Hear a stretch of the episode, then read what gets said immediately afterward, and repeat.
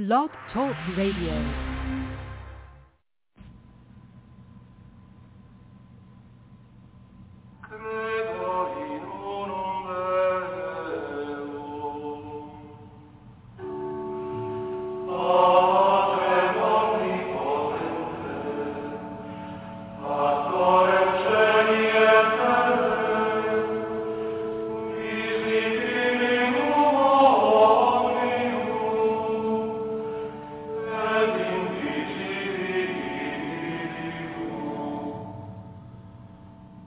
Welcome back to Fundamentally Mormon. I'm your host, Mark Lichtenwalter. Today we'll be reading chapter 6 of Michael Adam, talking about the Adam God doctrine. Today we'll be reading Eve, the mother of all living, pages 60 through 67. The reader program is about 17 minutes long and then we'll get into the commentary. Thank you for listening.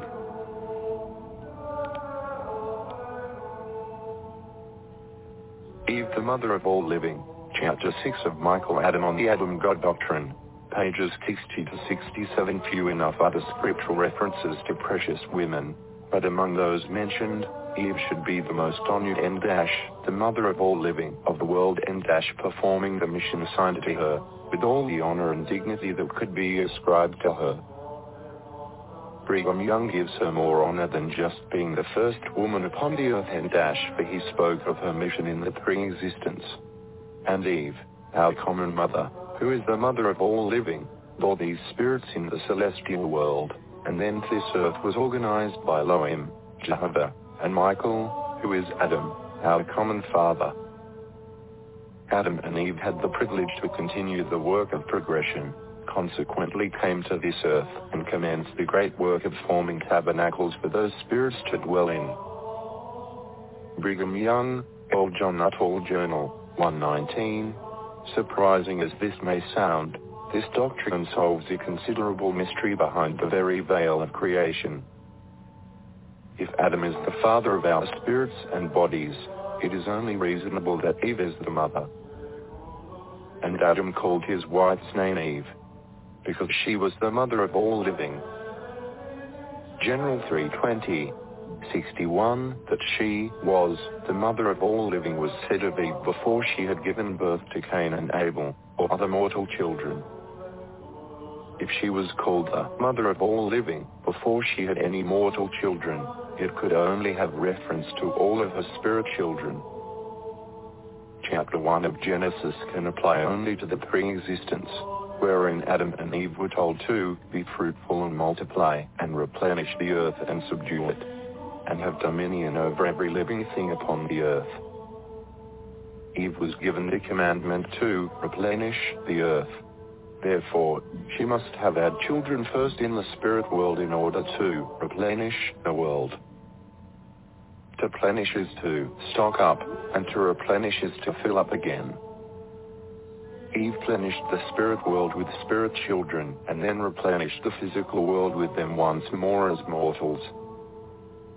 Then again and dash, unto the woman, he said, I will greatly multiply thy sorrow and thy conception. General 316. How could her sorrow and conception be multiplied unless she had already experienced them? In order to multiply a thing, it must first exist. As a resurrected being and mother of spirit children, she would be acquainted with sorrow and conception, but in mortality she was told that it would be multiplied. President Young confirmed this doctrine of Eve's being the mother of our spirits. According to Nuttall and Dash, Wednesday. 7. A temple. I officiated as recorder at the font.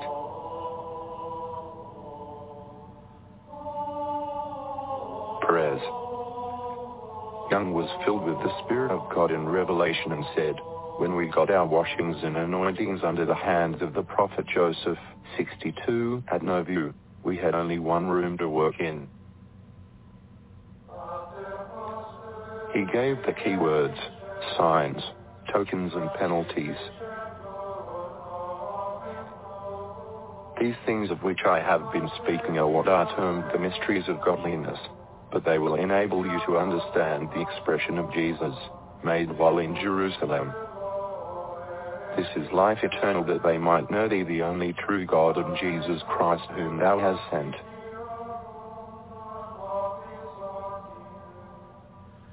Adam was an immortal being when he came on this earth. And had begotten all the spirits that was, sick, to come to this earth, and thee our common mother, who is the mother of all living, bore those spirits in the celestial world. Old John Nuttall Journal, Vol 118-20, Brigham Young taught that Eve was the mother of the spirits and introduced the physical bodies of all living. He made the following promise to mortal mothers. Many of the sisters grieve because they are not blessed with offspring. You will see the time when you will have millions of children around you. If you are faithful to your covenants, you will become mothers of nations. You will become Eves to earths like this. And when you have assisted in peopling one earth, there are millions of earths still in the course of creation. And when they have endured a thousand million times longer than this earth, it is only as it were the beginning of your creations. Be faithful, and if you are not blessed with children in this time, you will hereafter. But I would not dare tell you all I know about these matters. Brigham Young, Journal of Discourses 8, 208. Before me I see a house full of Eves. What a crowd of reflections the word Eve is calculated to bring up. Eve was the name or title conferred upon our first mother, because she was actually to be the mother of all the human beings who should live upon this earth. I'm looking upon a congregation designed to be just such beings. Brigham Young, Mill. Star, 31, 267. 63. If mortal woman can become an Eve to an earth like this, and after peopling one earth, there are millions of other earths to become an Eve upon, it is evident that the mother of those spirit children would often come to earth as an Eve. And who will be Adam? Her husband, of course, who is an exalted man. Hence, they were a god and a goddess. Consequently, a faithful woman, who gains her celestial resurrection, will first bear spirit children. Then she will come down to an earth, charging her system with blood to bear mortal tabernacles for those spirit children. After she is the mother of all living in the spirit world, she descends to become an even mortality, where she will replenish the earth with her children, so they too may gain mortality and dash and an exaltation. President Young continued to teach this doctrine to the women of the church. Now, taking the history of creation as given by Moses, let me ask the question and dash, Mother Eve, did you not partake of the forbidden fruit, as also did Adam, and thus bring sin and iniquity into the world? Oh, yes, says Mother Eve. Then, why cannot you bear the affliction of it? Why not say, if I was the cause of bringing evil into the world, I will firmly bear all that God puts upon me, and maintain his word and his law, and so work out my salvation with fear and trembling, for it is God working within me. I ask this question of you, Mother Eves, every one of you. If you are not sanctified and prepared, you ought to be sanctifying and preparing yourselves for the blessings in store for you and it will be said of you, this is Eve. Why? Because you are the mother of all living. You might as well prepare first as last. If you wish to be Eves and mothers of human families, you ought to bear the burden. Brigham Young, Journal of Discourses 12, 97, 64. These were strong evidences that every woman who gained her exaltation would at some time become an even her husband would become an Adam. Eve and Dash immortal Eve and Dash came down to earth to become the mother of the race. How become the mother of a world of mortals except by herself again becoming mortal? How become mortal only by transgressing the laws of immortality? How only by eating of the forbidden fruit, and dash by partaking of the elements of a mortal earth, in which the seed of death was everywhere scattered? All Orthodox theologians believe Adam and Eve to have been at first immortal, and all acknowledge the great command, be fruitful and multiply. That they were not about to become the parents of the world of immortals is evident, for they were on immortal earth. Women of Mormondom, 197-98, other quotations by Brigham Young further substantiate the doctrinal basis of Adam as God and Eve the goddess. Our first parents brought death into the world.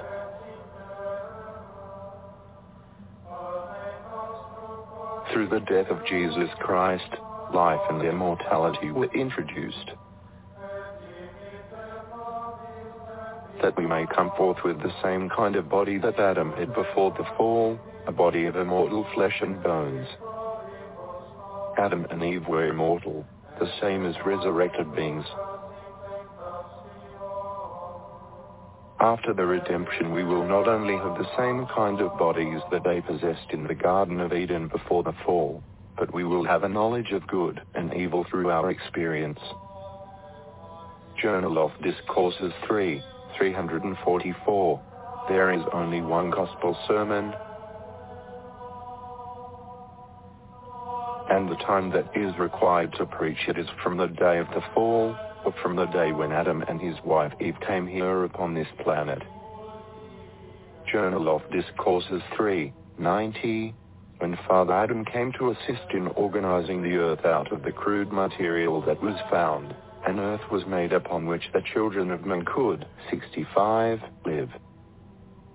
After the earth was prepared, Father Adam came and stayed here, and there was a woman brought to him. Now I am telling you something that many of you know. It has been told to you, and the brethren and sisters should understand it. There was a certain woman brought to Father Adam whose name was Eve, because she was the first woman, and she was given to him to be his wife. I am not disposed to give any further knowledge concerning her at present.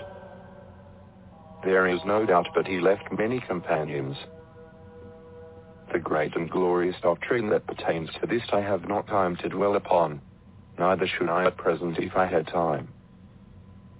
He understood this whole machinery or system before he came to this earth, and I hope my brethren and sisters will profit by what I have told them. Journal of Discourses 16, 167. In Tullidge's Women of Mormondom, there is a beautiful eulogy to Eve. The supreme Unitarian conception is her, the Godfather and the Godmother. The grand unity of God is in them and dash in the divine fatherhood and divine motherhood and dash the very beginning and consummation of creation. Not in the Godfather and the Godson can the unity of the heavens and the earths be worked out, neither with any logic of facts nor of idealities. In them the Masonic Trinities, in the everlasting fathers and the everlasting mothers the unities of creations. Our Mother in Heaven is decidedly a new revelation, as beautiful and delicate to the masculine sense of the race as it is just an exalting to the feminine. It is the woman's own revelation of our Mother in Heaven and coexistent and co-equal with the Eternal Father. This was left, among the unrevealed truths, to the present age, when it would seem the woman is destined by providence to become very much the oracle of a new and peculiar civilization. The oracle of this last ground truth of woman's divinity and of her eternal mother as the partner with the Father in the creation of worlds is none other than the Mormon Church. It was revealed in the glorious 66 Theology of Joseph and established by Brigham in the vast patriarchal system which he has made firm as the foundations of the earth, by proclaiming Adam as our Father and God. The Father is first in name and order, but the Mother is with him and dash these twain, one from the beginning. Women of Mormondom, 193-94. Among the many new items of doctrine which were introduced to the church by Brigham Young was the marriage of Adam. According to President Young, Adam had a plurality of wives. Adam helped to make this earth. It was created expressly for him, and after it was made, he and his companion came here. He brought one of his wives with him, and she was called Eve, because she was the first woman upon the earth. Des. News, June 18, 1873. When our father Adam came into the Garden of Eden, he came into it with a celestial body, and brought Eve, one of his wives, with him. Journal of Discourses 150, when Brigham Young said Adam came into the Garden of Eden with one of his wives, he proclaimed a marriage under the eternal covenant and an ordinance which could have been performed only on another earth. Spirits cannot marry and have mortal children. Adam and Eve were once mortal and sealed by powers of priesthood on some other earth under all of the covenants of marriage. Then as resurrected beings, they reproduced spirit children. The fall is simple. Our immortal parents came down to fall, came down to transgress the laws of immortality, came down to give birth to mortal tabernacles for a world of spirits. Eve, then, came down to be the mother of the world. Glorious mother, capable of dying at the very beginning to give life to her offspring, that through immortality the eternal life of the 67 gods might be given her sons and daughters. Motherhood the same from the beginning even to the end. The love of motherhood passing all understanding. Thus read our Mormon sisters of the fall of their mother. Women of Mormondom, 197-98, whatever twists of interpretation or misquotes may be ascribed to Brigham Young's teachings about Adam, there certainly is no misunderstanding of his declaration of the office or title of Eve. When he told the Latter-day Saint women that they would become Eves to earths like this, he was fully explaining their mission as resurrected and exalted beings he was saying that God descended to become an Adam, and his wife descended to become an Eve. The fall of Adam was also the fall of Eve. Their descension was to give birth to mortal tabernacles for their spirit children to possess. Mother Eve is our goddess of heaven. 68, chapter 7, Michael N. Dash the Creator.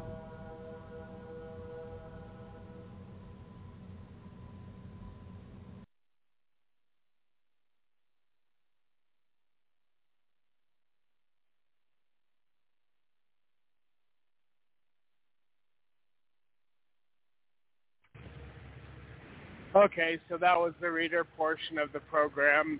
Kim, are you uh, on? Yep. Sorry, I pushed the wrong button.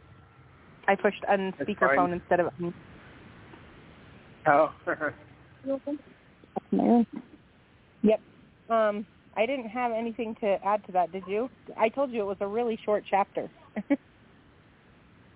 yeah, but um, so I would like it if uh, when you're reading it, um, when you're done with whatever quote is uh, the last quote of the page or whatever it is, then uh, I can comment on each page.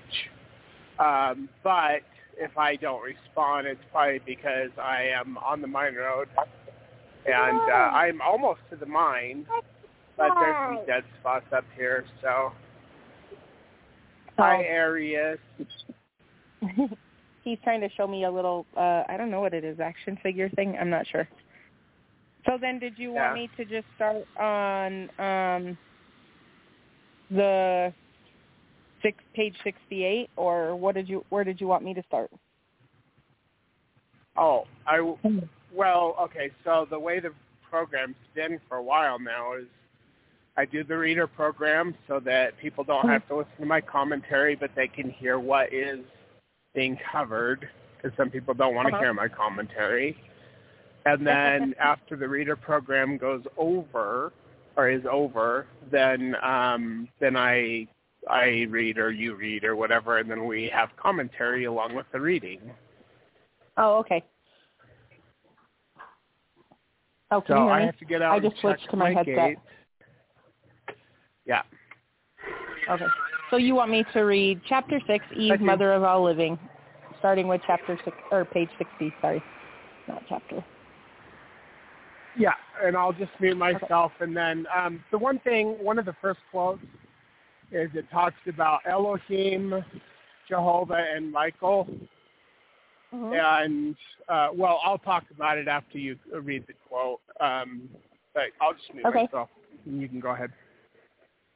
Okay. Uh, chapter 6, Eve, mother of all living.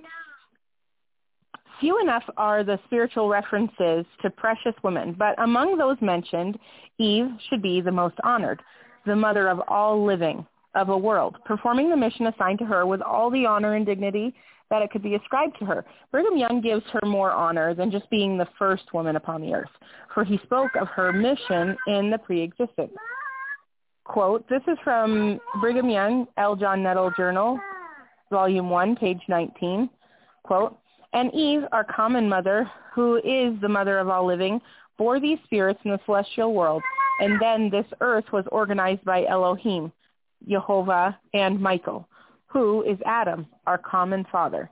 Adam and Eve had the privilege to continue the work of progress or progression. Consequently, came to this earth and commenced the great work of forming tabernacles for those spirits to dwell in.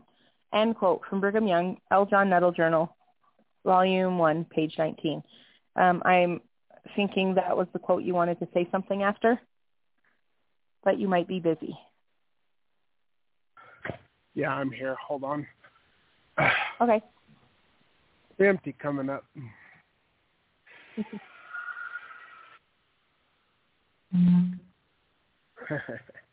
Could you hear the horn?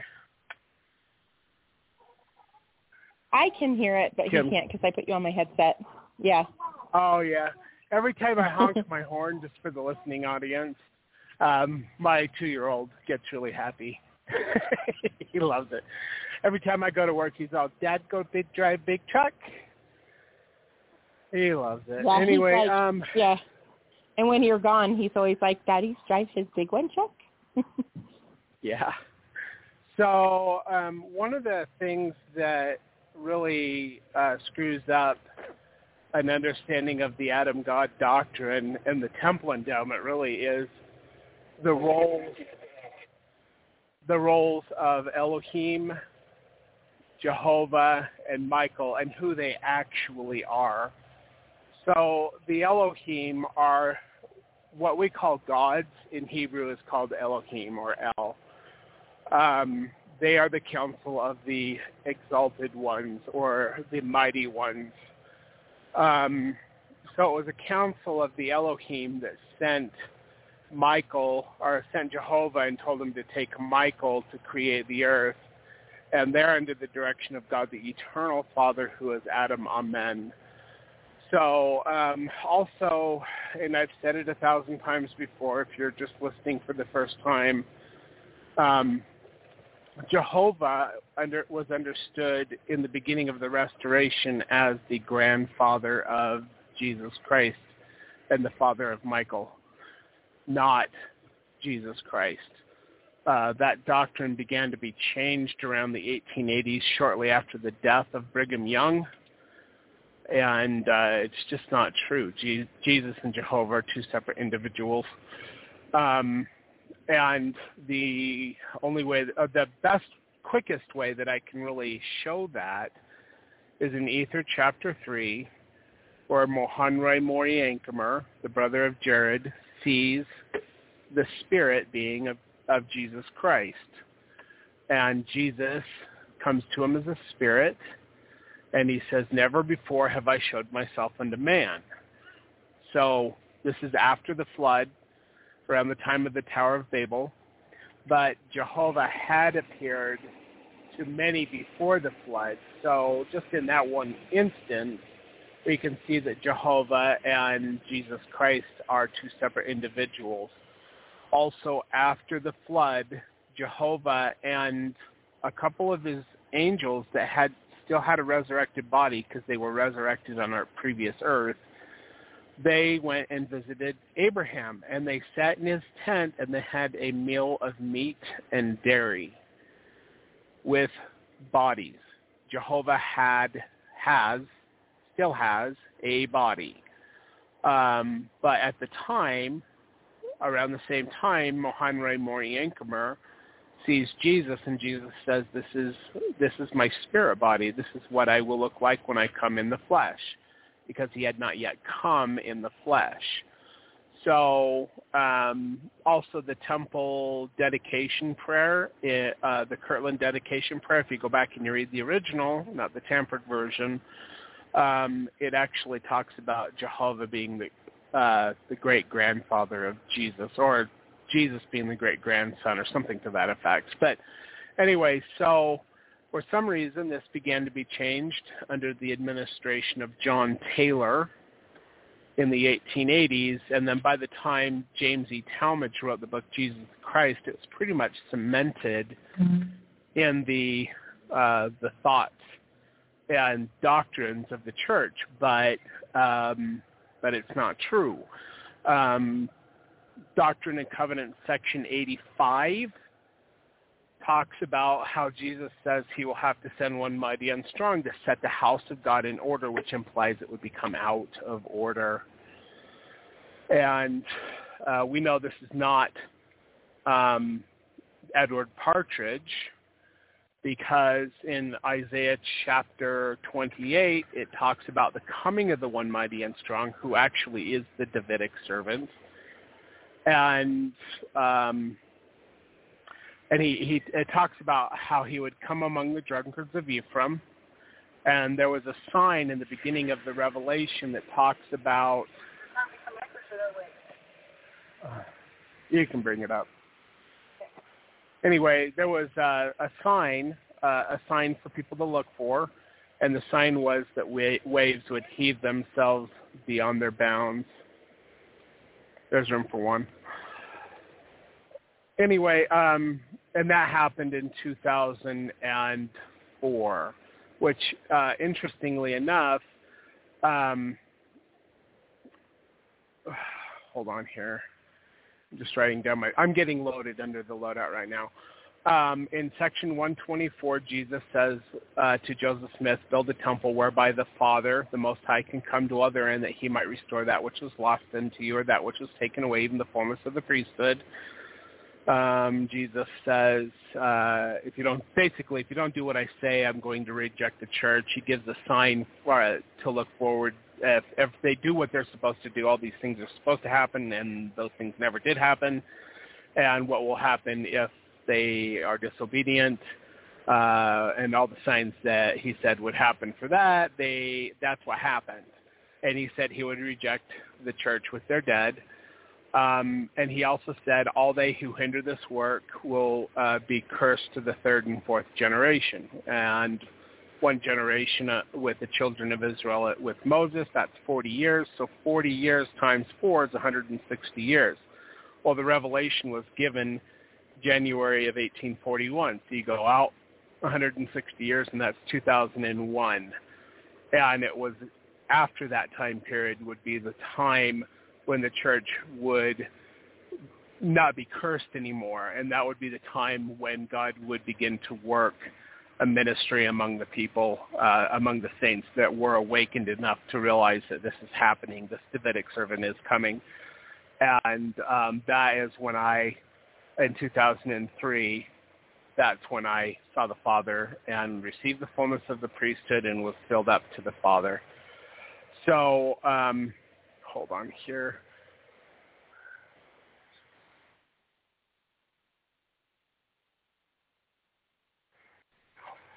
Nine ground coming down. Next uh, one will be 8,009. Okay. Anyway, so like, you know, there's a bunch of stuff that the church doesn't want you to look at. And I think that we're all uh, lucky that um, that they didn't tamper with that because they've tampered with other things. They replaced Section 110 uh, and and disregarded or took away a revelation and hid it, and they've hidden other things. They've hidden uh, First Vision accounts and other things too, and they reject the Adam God doctrine. And um, it's sad because you know um, one of the the top ten commandments was that we should honor our father and our mother. And what dishonor it is for the truth of who Adam and Eve really are as our spiritual and physical parents that we dishonor them by by rejecting the truth of the Adam God doctrine. And it's sad. It's really sad. Anyway, but that's why we're going over these things so people can know these things were taught and they are true. So anyway, I'll mute myself. Did you have anything to say about any of that, Kim? You want to watch Mickey Mouse? Uh, nope. I was just listening. Uh, sorry, Arius is taking pictures. You got your pictures? Um, okay, so I will continue reading. Surprising as this may sound, this doctrine solves a considerable mystery behind the very veil of creation. If Adam is the father of our spirits and bodies, it is only reasonable that Eve is the mother. From Genesis chapter 3 verse 20, quote, And Adam called his wife's name Eve, because she was the mother of all living, end quote. Again, Genesis chapter 3 verse 20. Now we're on page 61. That she was the mother of all living was said of Eve before she had given birth to Cain and Abel, or other mortal children. If she was called the mother of all living before she had any mortal children, it could only have reference to all of her spirit children. Chapter 1 of Genesis can apply only to the preexistence wherein Adam and Eve were told to be fruitful and multiply and replenish the earth and subdue it, and have dominion over every living thing upon the earth. Eve was given the commandment to replenish the earth. Therefore, she must have had children first in the spirit world in order to replenish the earth or the world. To plenish is to stock up, and to replenish is to fill up again. Eve plenished the spirit world with spirit children, and then replenished the physical world with what with them once more as mortals. Then again in Genesis chapter 3 verse 16, quote, Unto the woman he said, I will greatly multiply thy sorrow and thy conception, end quote, from Genesis chapter 3 verse 16. How could her sorrow and conception be multiplied? Unless she had already experienced them. In order to multiply a thing, it must first exist. As a resurrected being and mother of spirit children, she would be acquainted with the sorrow and conception, but in mortality she was told that it would be multiplied. President Young confirmed this doctrine of Eve being the mother of our spirits, according to Nuttall, in L. John Nuttall Journal, Volume 1, page 18 through 20, quote, Wednesday the 7th at Temple. I officiated as recorder at the font. President Young was filled with the Spirit of God and revelation and said, when we got our washings and anointings under the hands of the prophet Joseph at Nauvoo, we had only one room to work in. He gave the keys, words, signs, and tokens and penalties. These things of which I have been speaking are what are termed the mysteries of godliness, but they will enable you to understand the expression of Jesus made while in Jerusalem. This is life eternal, that they might know thee, the only true God, and Jesus Christ, whom thou hast sent. Adam was an immortal being when he came on this earth, and had begotten all the spirits that was sick to come, it says sick in parentheses, S-I-C, to come to this earth, and Eve, our common mother, who is the mother of all living, bore those spirits in the celestial world. End quote from L. John Nuttall Journal, Volume 1, page 18 through 20.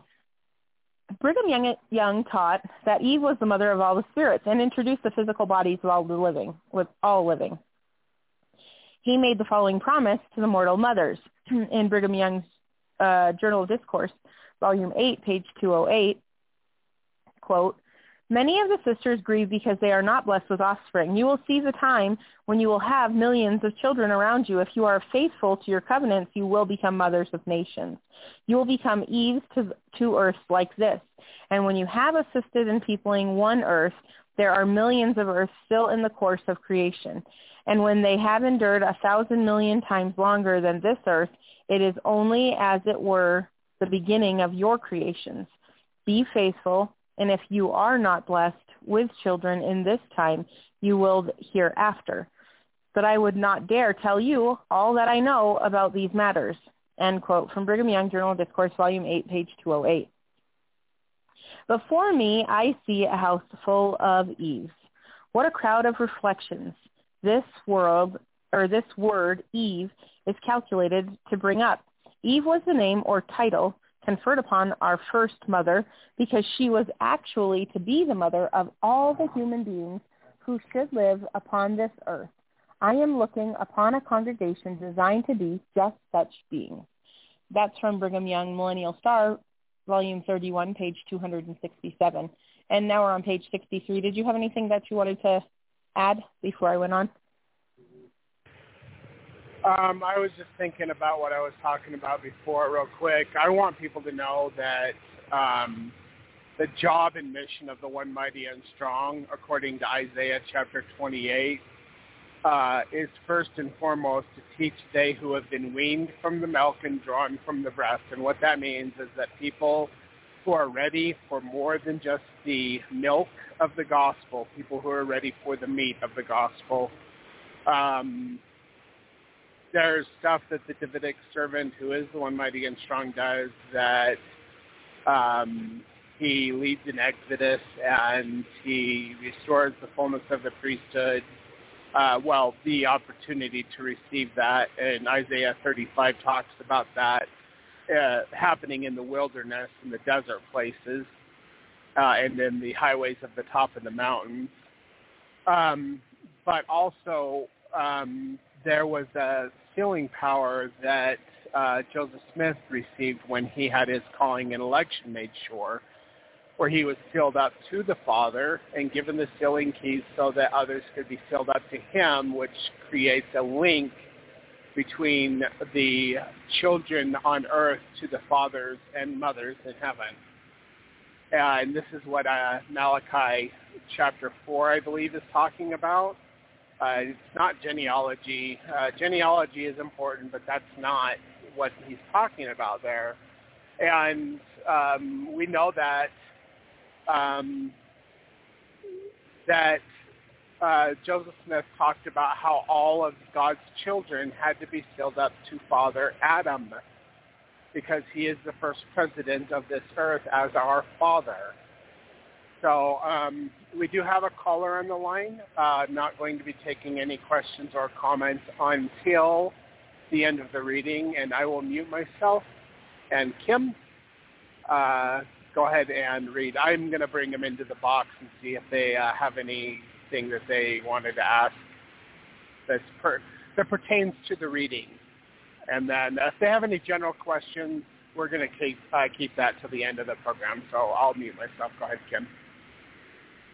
Okay, if mortal women can become an Eve to an earth like this, then after peopling the earth, there are millions of other earths to become an Eve upon. It is evident that the mother of those spirit children would often come to earth as an Eve. And who will be her Adam? Her husband, of course, who is an exalted man. Hence, they were a god and a goddess. Consequently, a faithful woman who gains her celestial resurrection will first bear spirit children. Then she will come down to an earth, charging her system with blood to bear mortal tabernacles for those spirit children. After she is the mother of all living, in the spirit world, she descends to become an Eve in mortality, where she will replenish the earth with her children, so they too may gain mortality and an exaltation. President Young continued to teach this doctrine to the women of the church. In Brigham Young, Journal of Discourse, Volume 12, page 97, it says, quote, Now taking the history of creation as given by Moses, let me ask the question, Mother Eve, did you not partake of the forbidden fruit as also did Adam, and thus bring sin and iniquity into the world? Says Mother Eve. Then why cannot you bear the affliction of it? Why not say, if I was the cause of bringing evil into the world, I will firmly bear that all that God puts upon me, and maintain his word and his law, and so work out my salvation with fear and trembling, for it is God working within me. I ask this question of you, Mother Eve, every one of you. If you are not sanctified and prepared, you ought to be sanctifying and preparing yourselves for the blessings in store for you when it will be said of you, this is Eve. Why? Because you are the mother of all living. You might as well prepare first as last. If you wish to be Eves and mothers of human fa- families, you ought to bear the burden. End quote from Brigham Young Journal of Discourse, Volume 12, page 97. And now we're on page 64. These were strong evidences that every woman who gained her exaltation would at some time become an Eve and her husband would become an Adam. Eve, immortal Eve, came down to earth to become the mother of a race. How became become the mother of a world of mortals except by herself again becoming mortal? How become mortal only by transgressing the laws of immortality? How only to be by eating of the forbidden fruit, by partaking of the elements of a mortal earth, in which the seed of death was everywhere scattered. All Orthodox theologians believe Adam and Eve to have been at first immortal, and all acknowledge the great command, be fruitful and multiply. That they were not about to become the parents of a world of immortals as evident, for they were on a mortal earth. End quote from Women of Mormondom, pages 197 through 98. Other quotations by Brigham Young further substantiate the doctrinal basis of Adam as God and Eve as goddess. In of Discourse, Volume 3, page 344, quote, Our first parents brought death into the world. Through the death of Jesus Christ, life and immortality were introduced, that we may come forth with the same kind of body that Adam had before the fall, a body of immortal flesh and bones. Adam and Eve were immortal, the same as resurrected beings. After the redemption, we will not only have the same kind of bodies that they had possessed in the Garden of Eden before the fall, but we will have a knowledge of good and evil through our experience. End quote. From Journal of Discourse, Volume 3, page 344.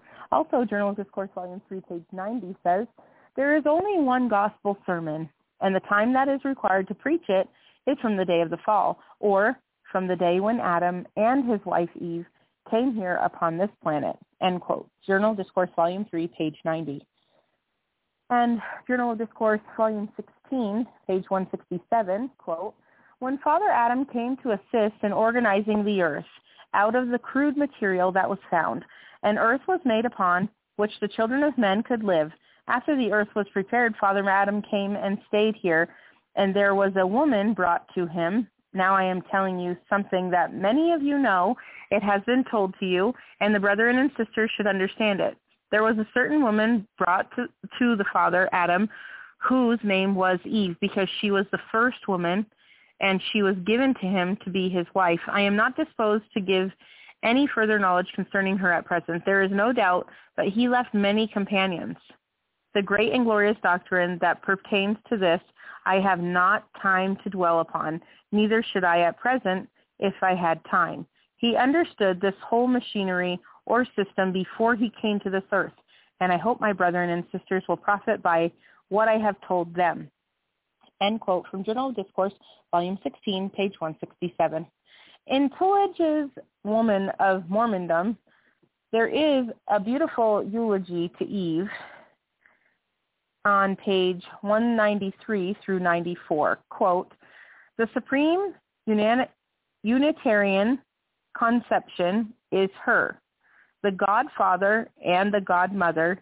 The grand unity of God is in them, in the divine fatherhood and divine motherhood, the very beginning and consummation of creation, not in the Godfather and the Godson can the unity of the heavens and the earth be worked out, neither with any logic of facts nor ideologies or idealities in them the Masonic trinities in the everlasting fathers and the everlasting mothers, unities of creations.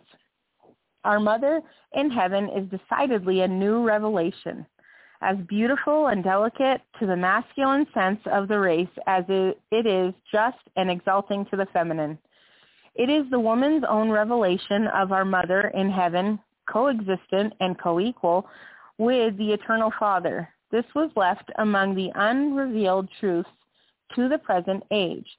when it would seem the woman is destined by providence, or provid, yes, providence, to become very much the oracle of a new and particular civilization.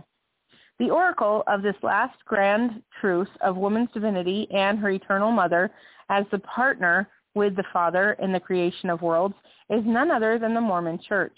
It was revealed in the glorious theology of Joseph and established by Brigham in the vast patriarchal system which he has made firm as the foundations of the earth by proclaiming Adam as our father and God. The father is first in name and order, but the mother with him, these twain, one from the beginning. End quote from Women of Mormondom, pages 193 through 94. Among the many new items of doctrine which were introduced to the Church of Brigham Young was the marriage of Adam. According to President Young, Adam had a plurality of wives. Among, or Adam helped, I'm sorry, this is from Deseret News, June 18, 1873, quote, Adam helped to make this earth. It was created expressly for him, and after it was made, he and his companion came here. He brought one of his wives with him, and she was called Eve because she was the first woman upon the earth. End quote. From Deseret News, June 18, 1873. And from Journal Discourse, Volume 1, page 50, quote, when our father Adam came into the Garden of Eden, he came into it with a celestial body and brought Eve, one of his wives, with him. End quote. Journal Discourse, Volume 1, page 50. When Brigham Young said Adam came into the Garden of Eden with one of his wives, he proclaimed a marriage under the eternal covenant, an ordinance which could have been performed only on another earth. Spirits cannot marry and have mortal children. Adam and Eve were once mortal and sealed by powers of priesthood on some other earth under all of the covenants of marriage. Then, as resurrected beings, they reproduce spirit children. The fall is simple. Or this is from Woman of Mormondom, pages 197 through 98. Quote, the fall is simple. Our immortal parents came down to fall, came down to transgress the laws of immortality, came down to give birth to mortal, ta- mortal tabernacles for a world of spirits. Eve then came down to be the mother of a world, glorious mother capable of dying at the very beginning to give life to her offspring, that through mortality the eternal life of the gods might be given her sons and daughters. Motherhood the same from the beginning even to the end. The love of motherhood passing all understanding. Thus, read our Mormon sisters of the fall of their mother. End quote from Woman of Mormondom, pages 197 through 98. Whatever twists of interpretation or misquotes may be ascribed to Brigham Young or Brigham Young's teachings about Adam, there certainly is no misunderstanding of his declaration of the office or title of Eve. When he told the Latter-day Saint women that he would become Eve's, that they would become Eves to earths like this, he was fully explaining their mission. As resurrected and exalted beings, he was saying that God descended to become an Adam, and his wife descended to become an Eve. The fall of Adam was also the fall of Eve. Their dissension was to give birth to mortal tabernacles for their spirit children to possess. Mother Eve is our goddess of heaven. And that's the end of that chapter. Uh, and now we'll be on chapter 68, which is the beginning of chapter 7, and it talks of Michael the Creator. And that is an even smaller chapter than the one that we are reading tonight. Uh, Mark, are you there?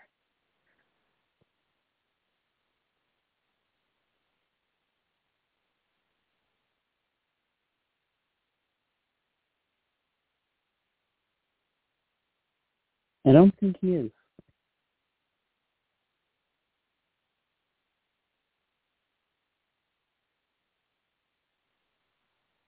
Yes, he probably is in the box um, talking with the other caller at present. Um, we can probably try to get a hold of him really quickly and see if he wanted to conclude anything else from the rest of that chapter. I tried calling him and he didn't answer, so he's probably out of service. Oh, yeah. He probably is out of service at this time. Well, um, I don't have anything to add to that, um, Emmett, unless if you do. Uh, not really. It seems kind of short, though. Okay. It is. It's a very short chapter. Tomorrow's is even shorter.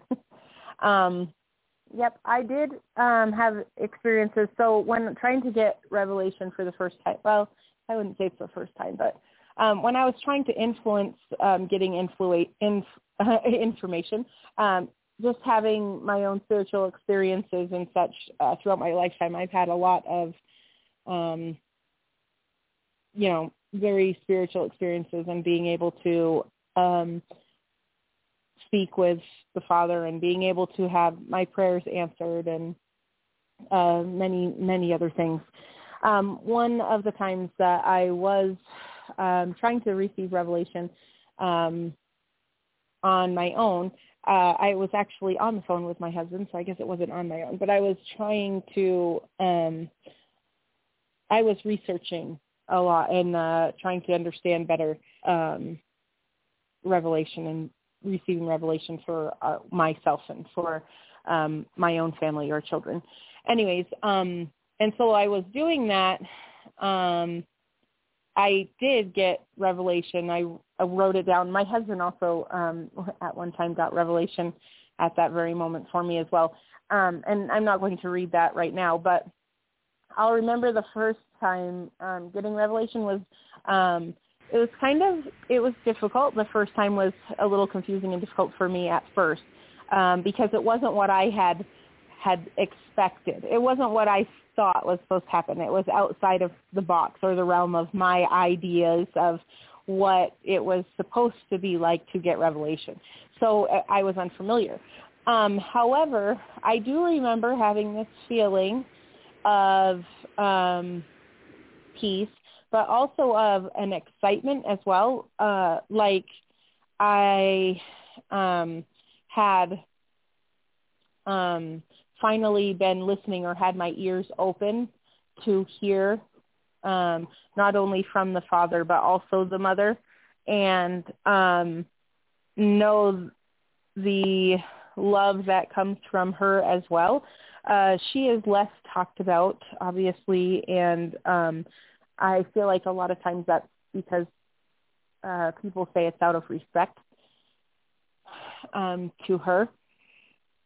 Um, but I, uh, it's so hard to formulate the words to know exactly how to put everything. But um, I, when I received revelation, I felt like part of it came from her, and she was very excited that I had finally listened. She was excited that um, she was trying to speak to me and she was trying she wanted to have that relationship just like God wants to have a relationship with all of his children and um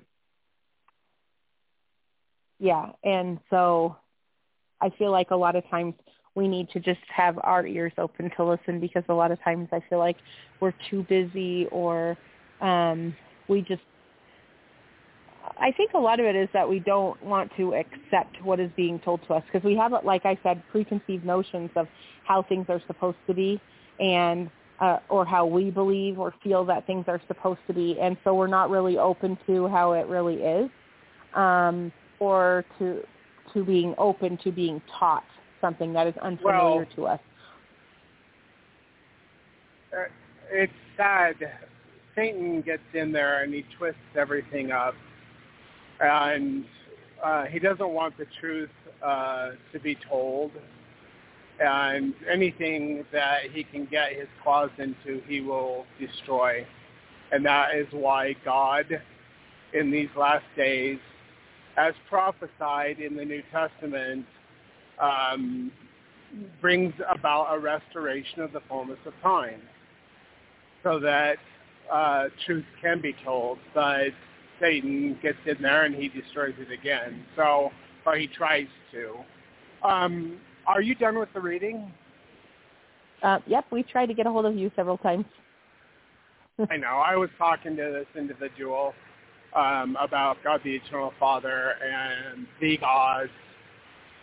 So uh, if you're ready for uh, this individual to come on and talk about these things. I am grateful for anybody, even if they disagree with me, to come on the air to talk about things that I would ask him uh, to quote whatever the scripture is that he's going to quote and uh, to ask us questions and then give me time to respond and then he can respond to what I'm responding to him uh, with uh, a statement and a question if he chooses to go on in that fashion. So he's not an uh, he's not a he's not a, a person who believes Joseph Smith is a true prophet. Uh, he is a Christian, um, and he claims to know Greek and Hebrew and all these other things. But so, um, is, uh, before I bring him on, is there anything uh, anything else that you wanted to say about this chapter or your thoughts? Nope. I'm all done with that. That's good. Okay. All right. Well, Did I you have about. can you still see my my messages to you? Uh, where uh, text messages? Oh. Yeah, I was just wondering if they popped up on your screen. Oh, well, I'm the studio's on the tablet, so I see that. Oh, um, okay. Can Emmett run the studio? Um, I will ask him. I'm not sure. I sure. have been. He is listening. Oh, okay, he said he has been. Okay. Okay, so he can bring this individual up, uh, area code 612. Yep. I got to Okay, go on. Hold on. Okay, and uh, to the individual, uh, it'll tell you you're unmuted when you're unmuted. And before we begin our discussion and conversation, uh, I would appreciate it if you would tell me what state you're from and your first name. All right. Emmett, I got it. Oh, okay. Okay. I, it's finding me out for some reason. Okay. Uh, also, one other thing before we begin. Um, I am not a member of the Church of Jesus Christ of Latter-day Saints. Um, I'm an independent fundamentalist Mormon, and uh, the church doesn't teach these things anymore. So they have renounced these things. Uh, I believe in an effort to become more Christianized so that they can gain more members and more tithing and more money and more power. So anyway, um, go ahead. Uh, what is your first name and what state are you calling from? Yes, sir. Uh, thank you for taking my call again. And um, my name is Michael. I'm calling from Minnesota. I know you and I have uh, already gotten into pretty in-depth discussion about whether or not there's another God other than God the Father and Jesus Christ and so forth. And so we uh, we concluded that we were talking about whether or not the credibility of uh, Joseph Smith. And uh, the question I was asking you before we moved on was, Jesus warned the disciples that in that in the last days there'd be many false prophets that would mislead a large number of people.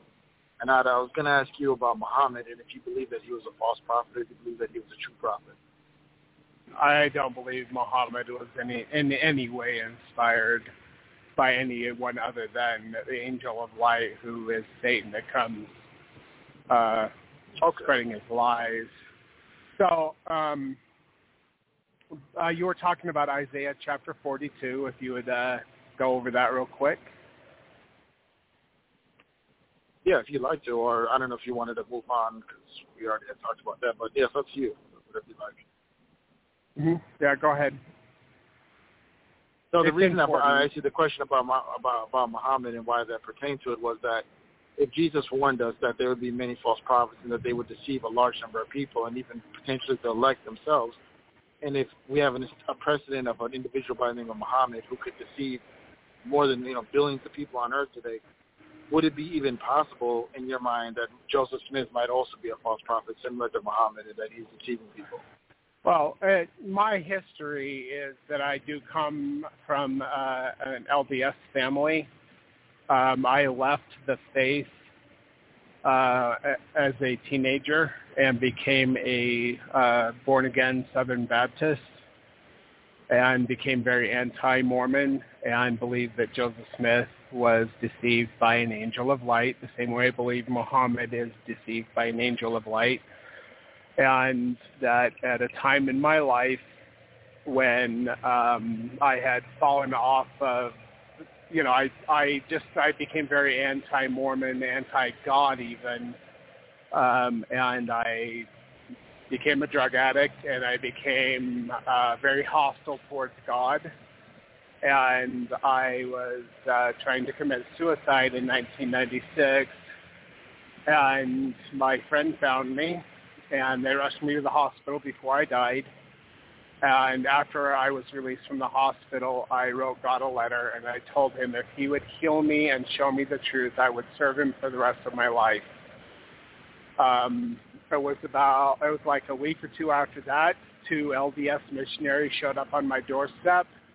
I was nice to them, but I did not want to hear what they had to say. Uh, after them coming and talking to me for about three weeks on my doorstep, I finally let them in, and they taught me about Joseph Smith. And uh, I was I was born into the LDS church, but my family was very inactive. My mom was anyway. Um, but um, I, so I knew some things anyway. But Joseph Smith, uh, they they taught me about Joseph Smith and how how he had questions and how he went to different churches and how one church would like disagree in doctrine with another church and how it, they were all very convincing and that he eventually found James chapter 1 verse 5 which says if if if you lack wisdom ask God and he will give you it.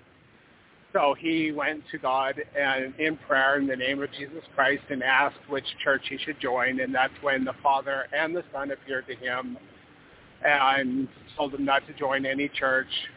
Basically, that they were all apostate, that they all draw near to him with their lips, but their hearts are far from him, and that sort of thing. Anyway, so um, when I um,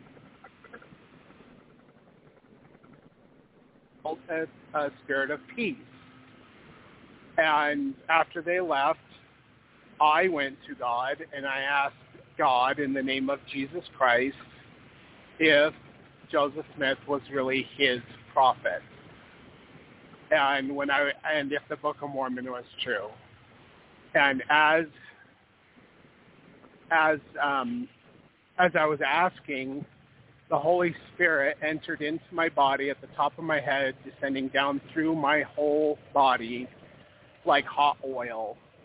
And I heard angels singing praises to God and had a very profound spiritual experience. And at that same instance, I was completely healed of all of my drug addictions. So for me oh I'm to consider, I'm sorry, I, I'm almost to the point where it's okay. It shouldn't No, I, I just I just said praise God. I, I didn't I didn't I wasn't uh, trying to say anything. I was just happy to hear you got healed. So, um, so God put me on the path. I went back to the LDS church, became a missionary, and I was completely healed, which was I when I asked God in that letter that I wrote him, you know, that if he would show me the truth and heal me, I would serve him for the rest of my life. So that was in 96. In 97, I went on a mission for the LDS church and I began my studies. And that led me eventually out of the church in 2013 uh, because I saw the apostasy of the LDS church uh, going away from the restoration that Joseph Smith did restore. And that's why I do these radio programs now. But I could never deny because of that that circumstance and because of thousands of other circumstances, I know without without a doubt that God our Father lives and that Jesus Christ is our Redeemer and that he died for us after paying for our sins in the Garden of Gethsemane and sealed that upon the cross and broke the bands of death. So um, now, I don't accept Brigham Young or any of these other leaders who proclaim to be prophets, seers, and revelators, uh, but I do know that God does call prophets, and that everybody who does go to God, as James chapter 1, verse 5 suggests, can receive revelation from God with the wisdom that he uh, that he gives through the Holy Spirit, and that we should all become prophets, and that I know that there are many false prophets,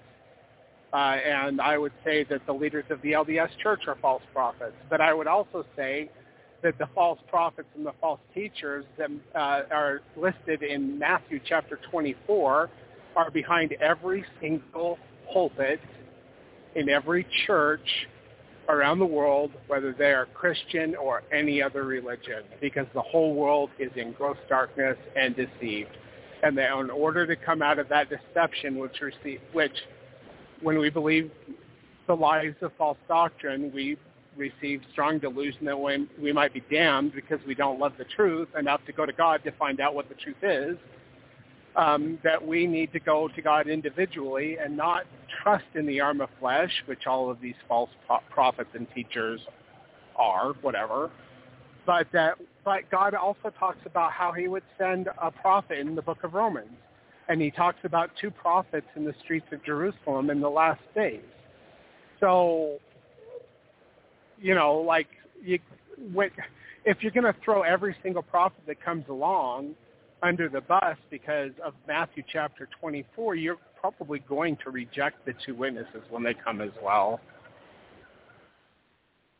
No, I wouldn't say that, but I have a similar story to yourself. I was a pretty hardcore atheist. I hated religion, hated Christians. In September or August 2009, I was in my home, going through a difficult time in my life, and I asked God I didn't even ask God. A thought came to my mind and told, reminded me of the story of Solomon I read as a child, where Solomon asked God to give him wisdom, and that's what I did. I got down and I asked God to give me wisdom, and I heard a voice speak, and it called me wicked. And when it said wicked, I got up, sat on my sofa, and I was just stunned, trying to figure out where this voice came from. And all of a sudden, I see this screen pop up before me, and I see my whole life play out.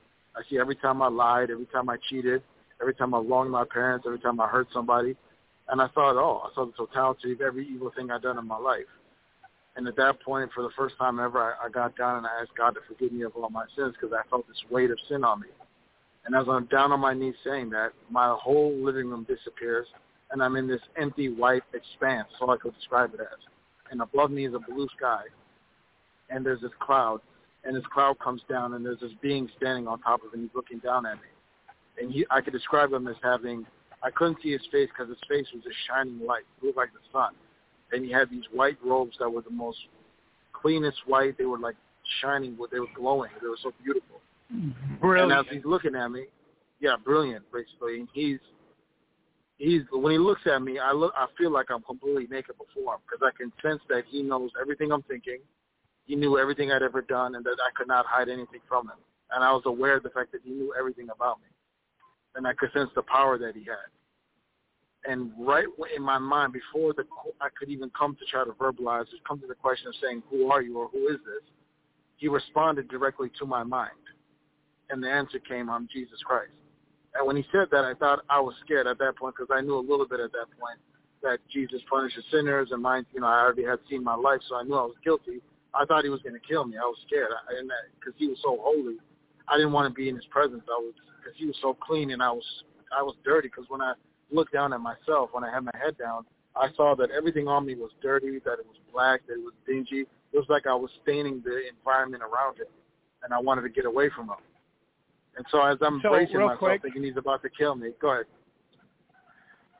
Isaiah talks about how all of our righteousness is as unclean menstrual rags before God. Like yeah, even the most the most holy and devout individuals are still dirty in the eyes of God, except for that Jesus Christ paid for our sins in the Garden of Gethsemane and filled it up on the right. cross for those who will accept him as as as our Lord and Savior. But anyway, go ahead. Yeah, no, you're you're totally right. I just, I didn't I didn't know any of this stuff at the time when this was happening, but now I was totally unaware of any of that. And so when I thought literally I, I was bracing myself for impact. I thought he was going to kill me and send me to hell. He starts to approach me like the cloud that he's on starts to descend and he starts to get closer to me. And the only thing I could describe it as, it was like liquid love flowed from him. Like love came from him. It, it hit me and it like spilled my being and it surrounded me. And I felt like I was in this ocean of just love and forgiveness, acceptance, peace, joy, all these wonderful things. And this was the only time I could I, I said anything in his presence, and I literally said to him, "Lord, how can you love me?" Because I knew how evil I was and how unworthy I was of him, and it didn't make sense that he would love me. And when I said that to him, it's like more love came from him, and I kept repeating that to him again and again. And every time I would say that to him, more love, more forgiveness will come from his presence. And when I got up, I, all of a sudden, like I don't know how long it was, but eventually I was back in my living room on my knees crying. And I give up, and I'm a totally different person. Before that, I used to, every other word of my mouth used to be a cuss word. I used to hate people. I used to run the streets with my brother, who were drug dealers, with a gun on my waist. I was engaging in all type of stuff, and you know, I was the last person on earth that would be considered righteous or living for God. And I was a totally different person. I didn't want to do any of those things anymore. All I wanted to do was read the Bible and pray. And everything I learned about God was reading the scriptures. And it was like it was alive. And every time I would sit down in my room to pray or read, I could feel him coming to the room, and it was like he'd be right there. And I'd have to sit on the floor and read the Bible because whenever his presence went into the room, I couldn't. I, I had to be on the floor. I couldn't be sitting on a chair or anything because it just I don't know if you've been in his presence, you know what I'm talking about. You can't be in a high position around him. But the point I'm trying to get to with all this is that people can have these spiritual encounters and come to certain conclusions. That doesn't necessarily mean that what I'm saying is a fact. But when it comes to the actual issue of whether or not someone's a prophet, Jesus told the disciples, the way you can know someone's true or not is you know them by their fruits. You'll know them by how they live how someone lives will show you whether or not they truly live for God or they're really a man of God. Because if they are, they're going to walk in the spirit and not the flesh. And so when you look at someone like like Muhammad, Muhammad was a womanizer. He was a murderer. He was a rapist. He was a slave owner. And we see by the way that he lived, we know that he's not from God because he was not walking in the spirit, but he was walking in the flesh. Similarly, when I approached Joseph Smith, I see the fact that he was engaging in lustful behavior, lusting after other men's wives, engaging in sexual activity with other men's wives, convincing men to divorce their wives to allow him to marry them. He married a multitude of women, which showed that he was not walking in the Spirit. Because if he's walking in the Spirit, he wouldn't be lusting after all these women in the first place. And we can see by his behavior, this is not even getting into his doctrine. By his behavior alone, it shows that he's not from God. So with that, if you'd like to respond, go ahead, sir. Yeah, I'll respond. Um, so uh, let's see here. All right, if God chose to call a prophet in these last days, what do you think Satan would try to do about that? Sorry, so say that last part again. What What would Satan do if God chose a prophet to give a message, I mean, for yourself, you probably have witnessed to individuals that you had this experience. How does the heathen world respond to your witness? Oh, the same way they responded to Jesus' witness, with hatred and rejection. Uh huh. And did they do they lie against you? And did they lie against Jesus? Well, of course, but what they're saying isn't true, though. That's the difference. So when they accused mm-hmm. Jesus, what they said about him wasn't accurate. What I'm talking about is something that we know for a fact to be true. Joseph Smith engaged in lustful sexual behavior with other women. He convinced mm-hmm. some of his followers to divorce their wives that allowed, to allow him to marry them because he was lusting after them. There's no example anywhere in Scripture when we see any of the men of God or the women of God, anyone else following the Lord, that was so full of lust that they would convince someone that they needed to divorce their wives so that he could marry them. Now, by the way, that's something that Muhammad did as well. Muhammad had lusted after one of his followers' wives and convinced him that he needed to divorce her so he could marry her. And he did it again with one of his adopted sons, who he married, married a woman that he was attracted to, and he told him the same thing. So we see the similarities between Joseph Smith and Muhammad, where they were all about marrying a lot of women, which both of them did. Mm-hmm. They advocated for that, and they convinced their followers that they're that if they were married to a woman that they were attracted to, to divorce them and allow them to marry them. Okay. Uh, now, um, if Joseph would you not did say that, that things, that's sinful behavior? I don't believe Joseph did those things. Okay, that's fair. I mean, you may just not be aware of it, but it, it's it's true. I am aware of it. Like I said, I was an anti-Mormon Baptist, and even after my conversion, I studied anti-Mormon literature and continue to study it because I'm trying to understand where people are coming from with what they're saying. So I know all about these accusations, but I also know that if Jesus or that Joseph Smith did those things, that he would have had children with these other women. And there were those who proclaimed to be his children. However, the RLDS Church, which is the breakoff out of Nauvoo of the LDS Church, they um, they did a study to try to disprove Joseph Smith's polygamy, and they found that everybody who proclaimed to be a child or a descendant of Joseph Smith through those polygamous unions, their DNA did not have Joseph Smith's DNA. And that to this point, we do not know of any who actually were descendants of Joseph Smith through that polygamy. So if he did so are you saying things, that he didn't do that he didn't engage in polygamy? Is that what you're trying to say? And what I'm also trying to tell you, there there's something called the sealing power. Peter Jesus talks about the sealing power that, that he would give to Peter. Uh, he also gave that to Joseph Smith, and people misunderstand How- what that is. How do you know that? That's, that's How do I know what? claim. Be spec- That, be that. Jesus gave that he gave that power to Joseph Smith. Okay, well, he gave it to Peter, James. Well, Okay, we know we, he gave it to Peter because in Scripture it says that. I'm just trying to know where did you get this idea that he gave it to Joseph Smith, other than Joseph Well, Smith told you that. Well, if you lack wisdom, you ask God, and I have asked God, so that's how I know that. But it, you well, I don't mean, just because the spirit, just the- because the spirit says something doesn't necessarily. Because I've, I mean, have you ever dealt Oh. with demons at all, or have you ever dealt with evil Oh spirits yeah. at all? Well, yes. Okay. So, um, I have had similar experiences like you. In 2003, I saw the Father and the Son face to face. So I understand what you're talking Yeah, about. but I, I'm, I'm talking about I'm talking about I- dealing I'm with the getting to that. I'm talking that's a separate get-. Okay, I'm getting to that. Yeah. Satan has also tried to appear to me as an angel of light, and I can't understand how anybody would ever accept him because the spirit that I felt was the spirit that was the exact opposite of the fruit of the spirit, which is talked about in Galatians chapter 5, 22 and 23.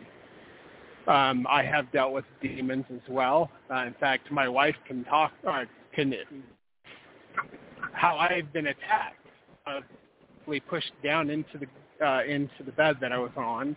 I've been scratched and I've been bitten. Yeah, I've dealt with demons because Okay. when you have the truth, Satan will do everything he can to come against you and try to destroy you. So yeah, I've dealt with that, but I've also dealt with God and with angels and with receiving revelations and being a witness. So getting back to the sealing power, um, So hold on before before we move on about the demons, okay? Because I've had the exact same thing done to me as far as the scratching, the paralysis, the different things, and the manifestations. But I've even gone deeper into that with dealing with them. Now they have Yeah. they have orders and they have a structure, right? They have their own Yeah. kingdom, just like Jesus talked about. Now within that, there's levels. So mhm. demons operate on different levels. So the, there are ones that are higher levels that can manifest in ways that can make someone think that you're talking to God, or think that that's the Holy Spirit, or think that that's something that's coming from the Lord, because they can manufacture the same type of feeling of peace Well, and no. euphoria and warmth. Yes, they well, can. I've- I've euphoria dealt and them. excitement and excitement those type and, and warmth but- and peace, everything. They so can do the same thing. is it? So this really makes me sad when people talk about this, because how is it that you can know truth? because the Holy Spirit. The Holy Spirit is the only way you can know anything. Uh-huh. And if Satan can imitate the Holy Spirit, how do you know that the truth that you've received is from him or from God?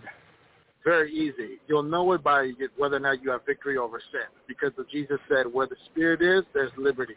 If you have the real Holy Spirit with you, you will have victory over lust of the eyes. So you'll be able to keep your eyes from looking at lust at a woman. You'll be But able to you'll be able to take thought captives in your mind. I'm almost done. You'll be able to Okay. genuinely love and forgive people that wronged you. So if if, Mhm. if if your actions, whether in your thought life, in your intentions, in your secret life, in how you conduct yourself, does not show that you're bearing fruit, you don't have the Holy Spirit. That's how you know. Okay, but there are many Christians throughout the world, including Mormons, who live very fruitful lives, but they all believe many false doctrines. So how do you dis- differentiate between one or the other? If Satan can come and deceive you, appearing and manifesting himself as the Holy Spirit, then what? How how are we not all lost? Okay, he can very deceive every Remember, one of us. Right, but because okay, let's look at when Jesus confronted the Pharisees. Remember, he told them that outwardly they look righteous, but inwardly they're full of dead men's bones. A lot of people in society, including a lot of Christians, will look righteous. They'll look like they're these righteous, God-fearing people, but in reality, inside they're not. In private, they're not. What they do when no one's looking is not. How they think, is the thoughts that they have going through their mind, the, their their mm-hmm. unforgiveness or bitterness towards people there's a lot of people that that you would think are some of the most righteous and godly people, but inwardly they're full of all kind of evil. So what you Well, we're just how you look doesn't mean. Well, not everyone. They're they're genuinely genuinely follow God that are full of the Holy Spirit that walk in His ways. There's a, there's actually a lot of people that do that. The only difference is Uh-huh. that you'll know person. I'm talking about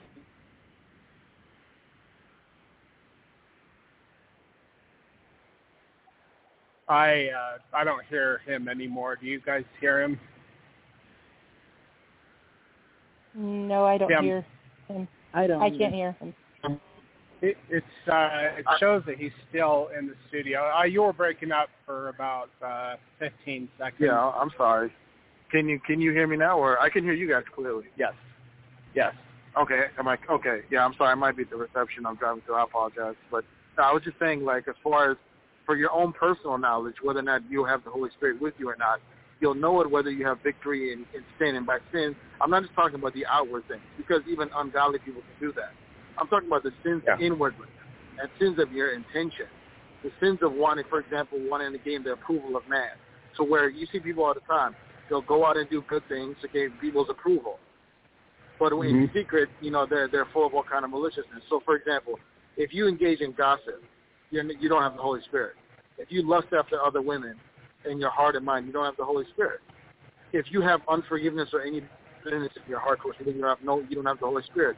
If you don't love people, especially people that do you wrong, then you don't have the Holy Spirit. Flat out. Period. There's no other way around. it. That's how you'll know. That's why most people today, they're not really born again.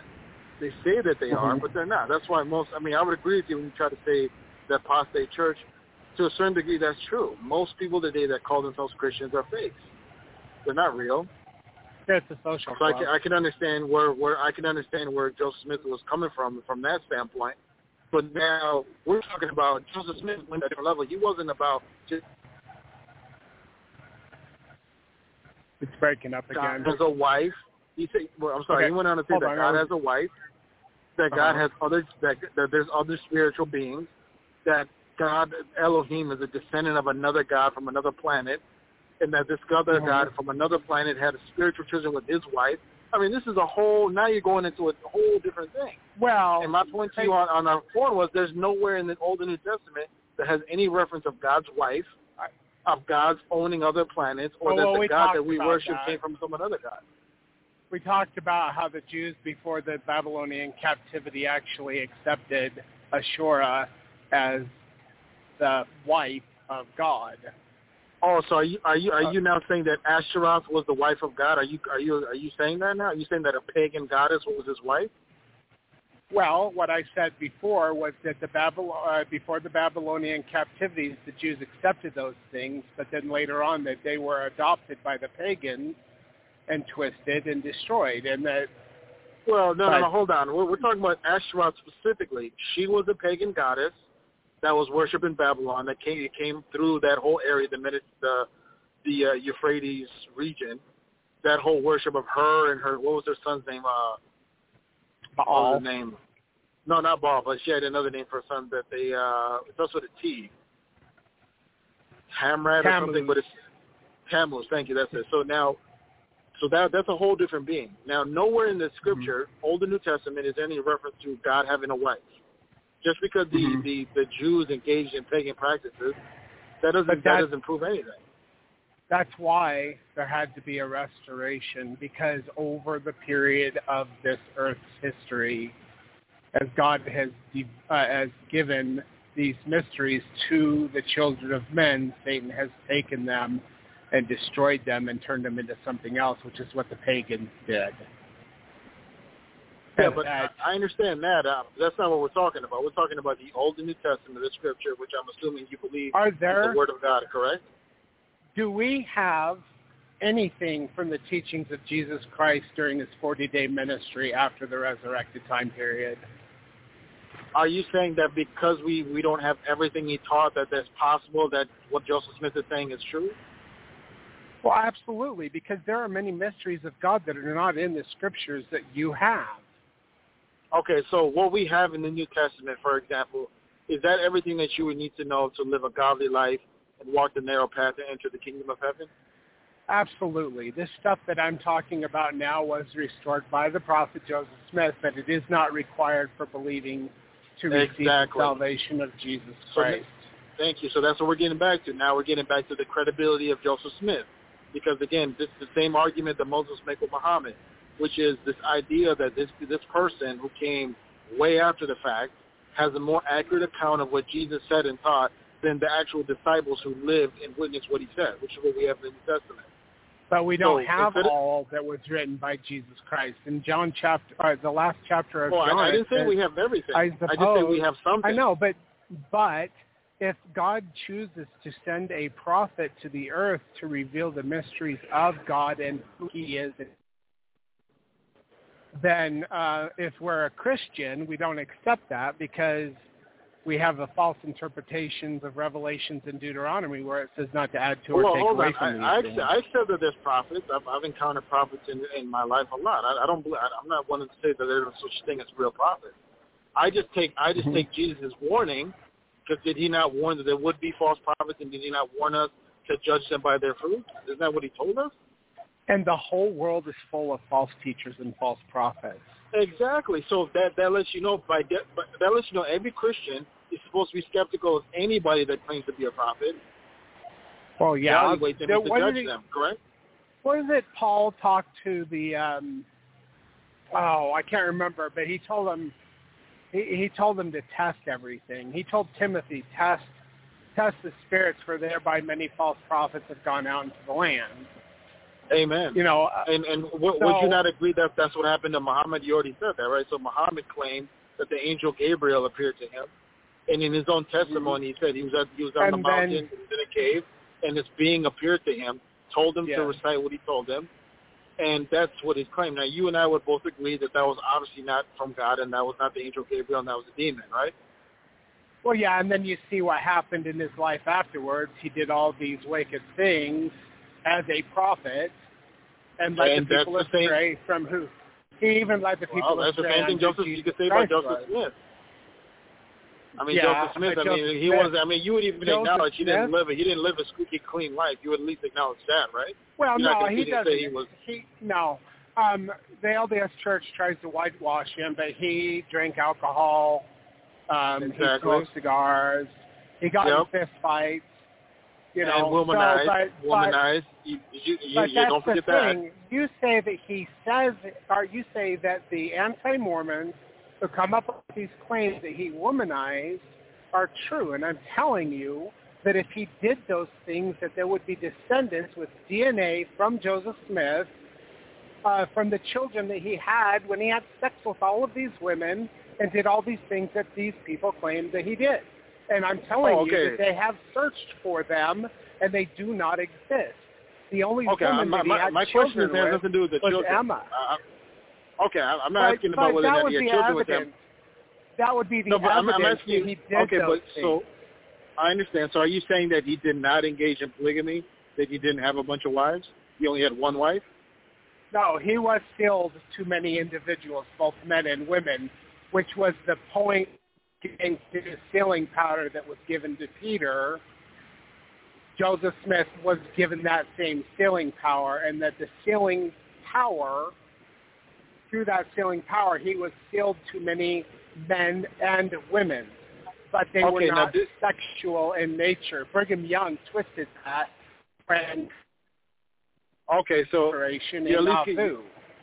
Okay, so you're at least going to acknowledge that Brigham Young engaged in polygamy, correct? At least you're going to acknowledge that. Absolutely, and and Okay. and one of the ways that we know that Brigham Young was not a true prophet was because even though the Torah talks about um, about how to live polygamy, how to have multiple wives, it also says that multiplying wives is a sin, and he told God told us not to do that.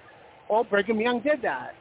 He did that. He had 30 or 40 or 50 or whatever, how uh, which was Yeah, definitely more than 40. which was anti-Torah. That was against what the Torah, what God instructed in the Torah. But we also see in the book of Isaiah that that in the last days that seven women will take hold of one man, and there is you know, and then in the Torah, Whoa, like I said, whoa, whoa, whoa, whoa, bro! Come on now, that was that was slick. That was a good job by that. That's you know that passage is not talking about it's talking about it polygamy in that context. I was talking about the judgment the guy was going to do on Israel, and that the women Well, would be yeah. in such shame and disrepute that no one would want to marry them. That that had nothing to do with polygamy than the way you're trying to present. it. Well, well, well. Um, okay, I can accept your. Because remember, it talks it talks about how it talks about how they were bald and that they had a stink Yeah. on them, Well, and there that, was and there that was guy was going to do something- that to them. There's Yeah. something that Isaiah saw where there wasn't men, but then that women were even cursed. Right, And but that that, would- that's, that- that's what it's talking about. It's not it's not God's endorsement on polygamy. Clearly, that's not what that. But God already about. endorses polygamy in Deuteronomy, and the fact that Abraham had multiple wives, Jacob had multiple wives, many Gideon, many of the prophets and patriarchs of the Old Testament had multiple wives, but they didn't have. Yeah, but that's that, that's with- that's in the old covenant. That's not the covenant we're in now. In the New Testament, but Jesus the scripture's Christ clear says, that, that that a man of God that's serving the Lord is supposed to be the husband of one wife. Oh well, you know, um, the Catholics, when Rome hijacked the Christian Church, they added many things and altered Scripture. Uh, so, Oh like no! for instance, don't don't don't don't don't, play the Muslim to. game. You have to. Come on! You are you, you're going to tell me that the New Testament to. is corrupted? Have, absolutely, it is corrupted, Oh my and that's goodness! why Sir, there had I'm, to I'm be a a scholar. I'm a scholar in manuscripts, man. How could you possibly Oh. make that argument? then you should know that that happened. Let okay, one instance. This is the one I like oh to use the most. Okay, go ahead. Okay, is it scripture that women should be silent in the churches? Yeah, that's well. That, it depends on how you would define that, but that's that's a letter of Paul. I would go if you want to use that argument, but I see where Mhm. you're going with it.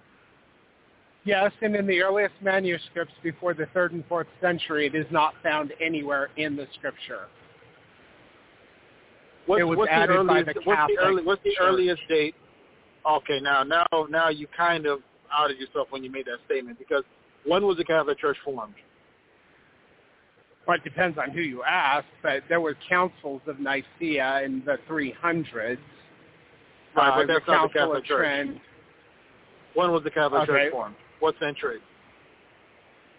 Depends on who you ask, and depends on what scholar of history Well, I mean, you it's ask. historical. It's historical facts here. It's, it's pretty well known. I mean, you're you're you're referring to bishops that met at councils. That's not the Catholic Church. The Catholic Church as an organization began end of the fourth century into the fifth century. That's when they started. This, this is this is well after the Council of Nicaea. The Council of and Nicaea, what I'm trying to tell you is the early Christians, they kept the Torah. They lived what God had commanded. Jesus Christ said, I come not to do away with one jot nor tittle of the law or the Torah. He said he came So, to fulfill the law, which means in the Hebrew mindset, which if you understand Hebrew, to fulfill Torah means that you live it perfectly, which is what Jesus Christ did. yeah, and the that's fact if you're a the, Jew. eh, that the That's if you're a Jew, not not for a Gentile, the sir. If the Acts chapter ten. Acts chapter ten dealt with the matter of whether or not Gentiles have to obey the Mosaic law. okay, That's hold Are you- are you telling are you me that Acts about? chapter Are you 10 talking about the unclean animals? No, I'm talking about the, the debate that rose up. I remember because the Pharisees, who were becoming believers, were demanding that the Gentiles be circumcised and keep the laws of Moses. It's Acts chapter 10. And the, Yeah. the dispute was risen up to the, to the apostles. They met with Paul and Barnabas. They had a discussion. The Holy Spirit came. And the, the conclusion that they made was that Gentiles were not obligated to keep the law of Moses. They were supposed to refrain from four key things. One, So you're talking about the consumption of blood. the Noah. Now, I'm talking about what the Holy Spirit showed the apostles what the Gentiles are supposed to do in Acts chapter 10. You can read it for yourself. It's not. This is not just the opinion of men. This is the Holy Spirit determined what's supposed to happen. They are supposed to refrain from consuming blood, the meat of strangled animals, meat sacrificed to idols, and sexual immorality. So Gentile Christians are on under no obligation to keep the Mosaic laws. The only under, the only obligation they have is to keep the moral laws that are outlined in the New Testament. That was clearly determined by the apostles and the Holy Spirit.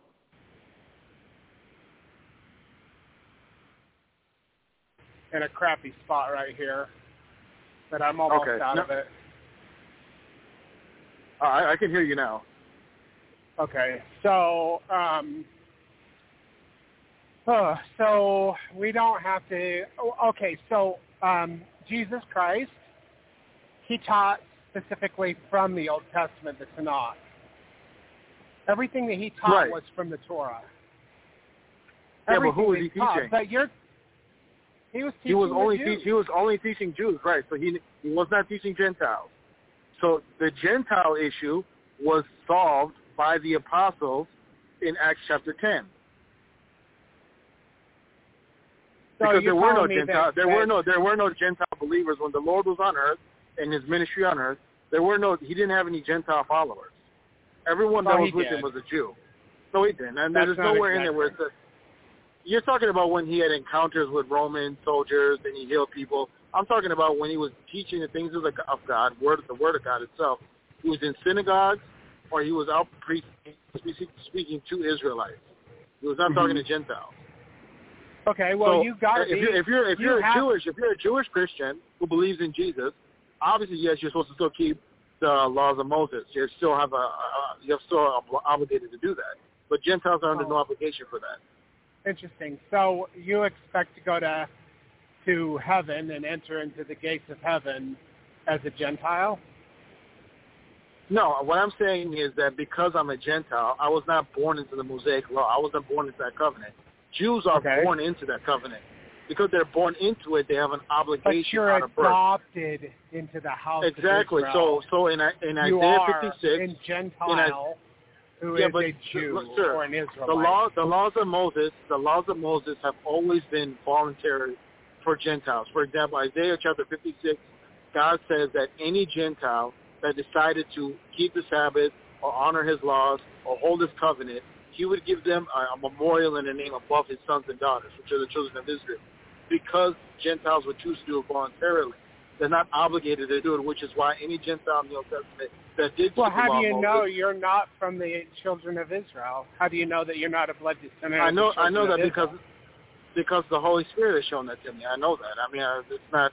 I mean, the oh. Holy Oh. Spirit leads you and guides you into all truth. You don't need you don't need any man to teach you anything. The Holy Spirit's going to let you know what's the reality and what's going Well, on. Well, yeah, and that's that should be the way everybody's taught. They should hear the prophet, they should read what the prophets have to say, and they should go to God and find out if it's true through a confirmation of the Holy Spirit, which is uh, Well, you you, know, get the Holy Spirit first, and then the Holy Spirit lets you know, leads you to the Word of God, and the yeah, Holy Spirit lets you give you the to discernment to the know. Spirit.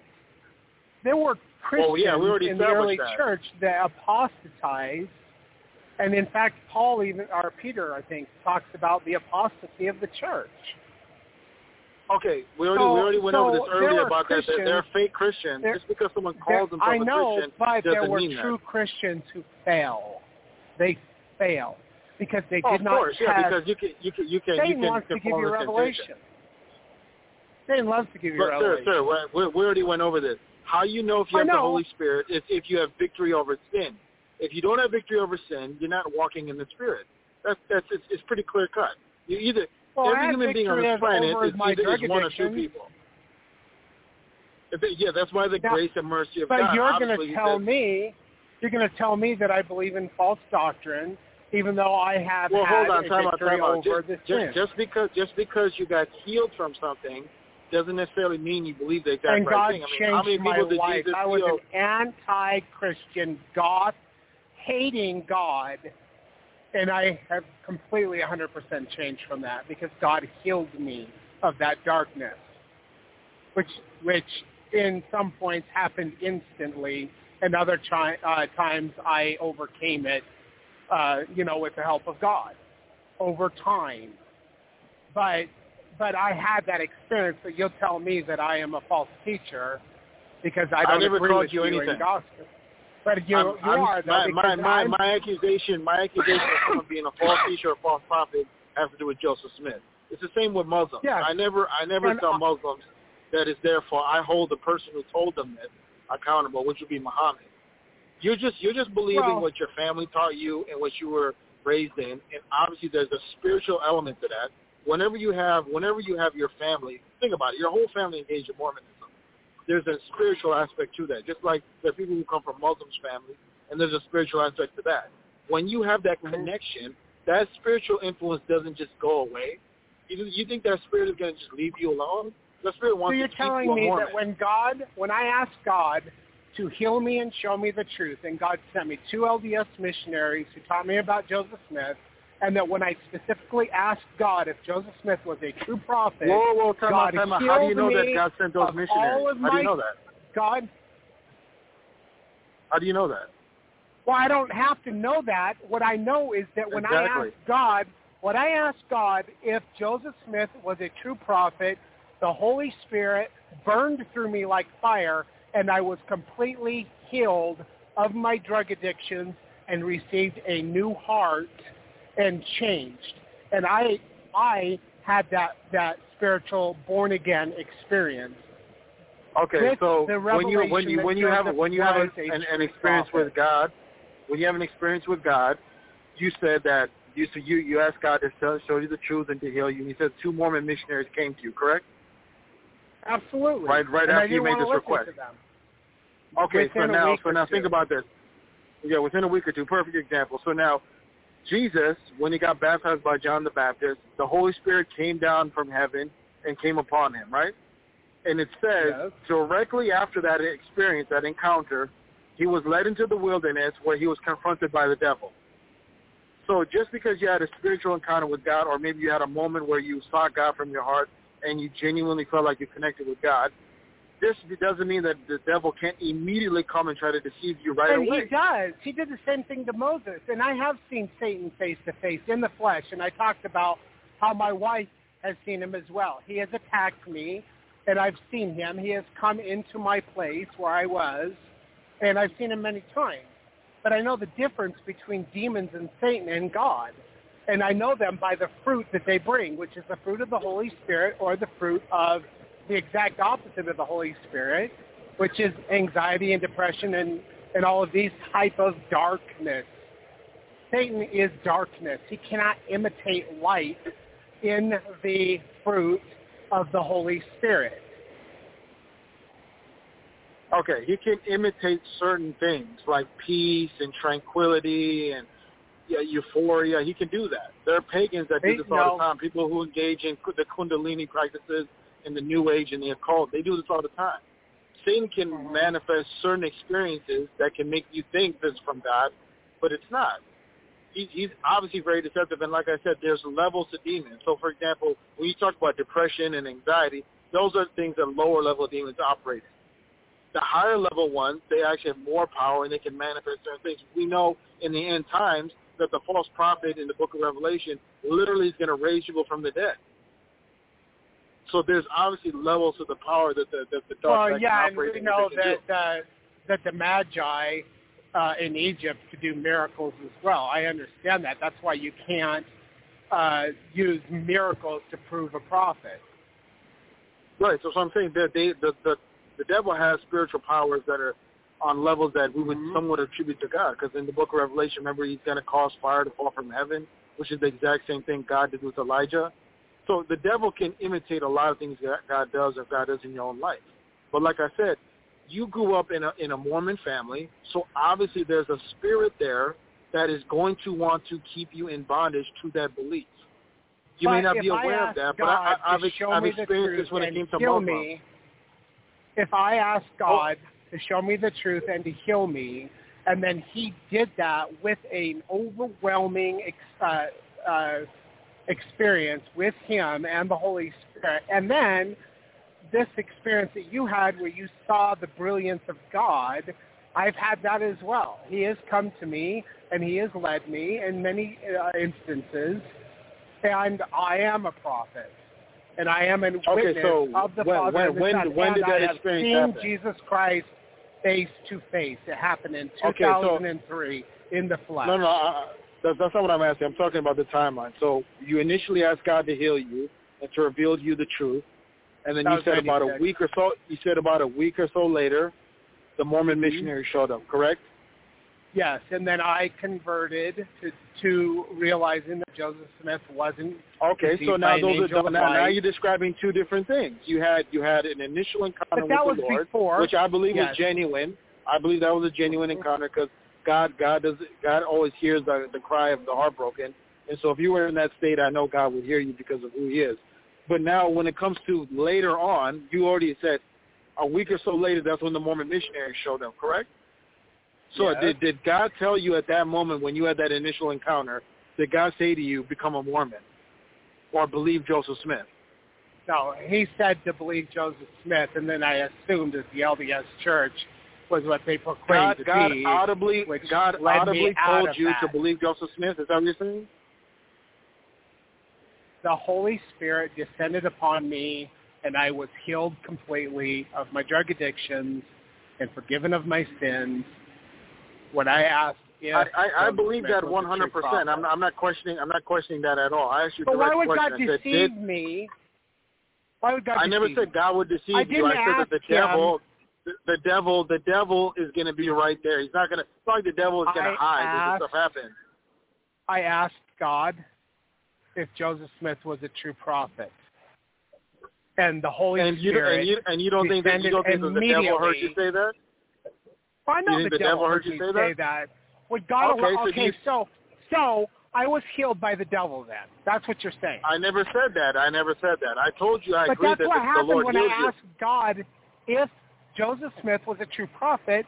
The Holy Spirit descended upon me. I heard No, the no, host sir, of sir. heaven praising, in the beginning, what did you ask God. in the beginning? In the beginning, I- you were asking God to heal, to heal you of your situation you were in, and heal you, me yeah, and and show me the and truth. okay, so there's let's start right there. So number one, we know in Scripture that God says He's always close to the lowly and the contrite. So if you were in a, if you were in a state at that time where you were your heart was lowly, you were contrite, you are heartbroken, you were seeking God genuinely from your heart, that's what He responded to. Now the issue of Joseph Smith I and the didn't Mormon have Church, I didn't have matter. an answer. I didn't have an answer when I wrote God that letter, but I kept it on me for like two or three weeks.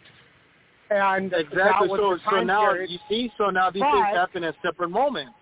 These things didn't happen Yeah. at once. It wasn't like it wasn't like the Holy Spirit came upon you and at the same moment God told you right then and there, Joseph Smith is the truth, become a Mormon, follow that path, open the Book of Mormon, go read the the, the Pearl of Great Price and the and the, and the Doctrine of Covenants. He, none of that God happened. That all responded to came me on my time period, and He sent two servants Exactly. That came after the fact. That's all I'm trying to get you to with the acknowledge. truth. Because like I said before, like I said before, Jesus gets baptized, the Holy Spirit comes upon him, and right after that encounter, that's when the devil shows up and tries to tempt him. So just because you had an encounter at one Kim? moment doesn't mean that the devil won't immediately show up to deceive you. Kim, So think about it. If, if the devil could Yep. do that to Jesus, I'm who's the Son of. God, going to break. Hold on, Kim. I'm okay. break up Yep. for about one minute. Okay. Okay. Um, I've been listening to the whole thing. Uh, I think that w- what this is is he has his own experience that he has experienced, and he knows the truthfulness of the answers that he received. And because you disagree with the answers for you know whatever reasons that you have, which is great for you, um, whatever reasons that you have, you're trying to disprove it by making his um, that specific instance into more than one experience that he had. So um, you're trying to break it apart in smaller sections so that he can say that um, one part of the experience was from God and the other part of the experience you're trying to say um, is from Lucifer. When um, he's actually just trying to tell you that oh, I the experience that. that he had I, I know, but that's the way it sounds, like what you're saying. Do you understand what I'm saying? The way it sounds right. is that you are trying to separate the experience so that you can um, make it fit your narrative, so in your understanding, where you believe that Joseph Smith was not a prophet, when actually um, he, well, in his own me, words, is telling you. Yeah, and that you're trying had to that encounter, and then he said about a week or so later, that's when the Mormon missionary showed up.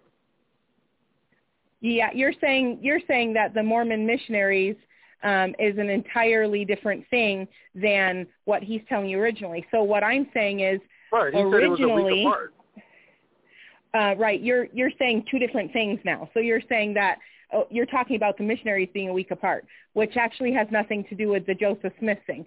You are trying to break apart saying Joseph Smith is not a prophet. That, that's what we're talking about because I right, and he's he said, telling you, right? Yeah, that encounter okay, I'm going to make it really simple. But my yep. conversion experience did not happen when I wrote God that letter. It happened after I asked God if Joseph Hold Smith on one was second. a true prophet.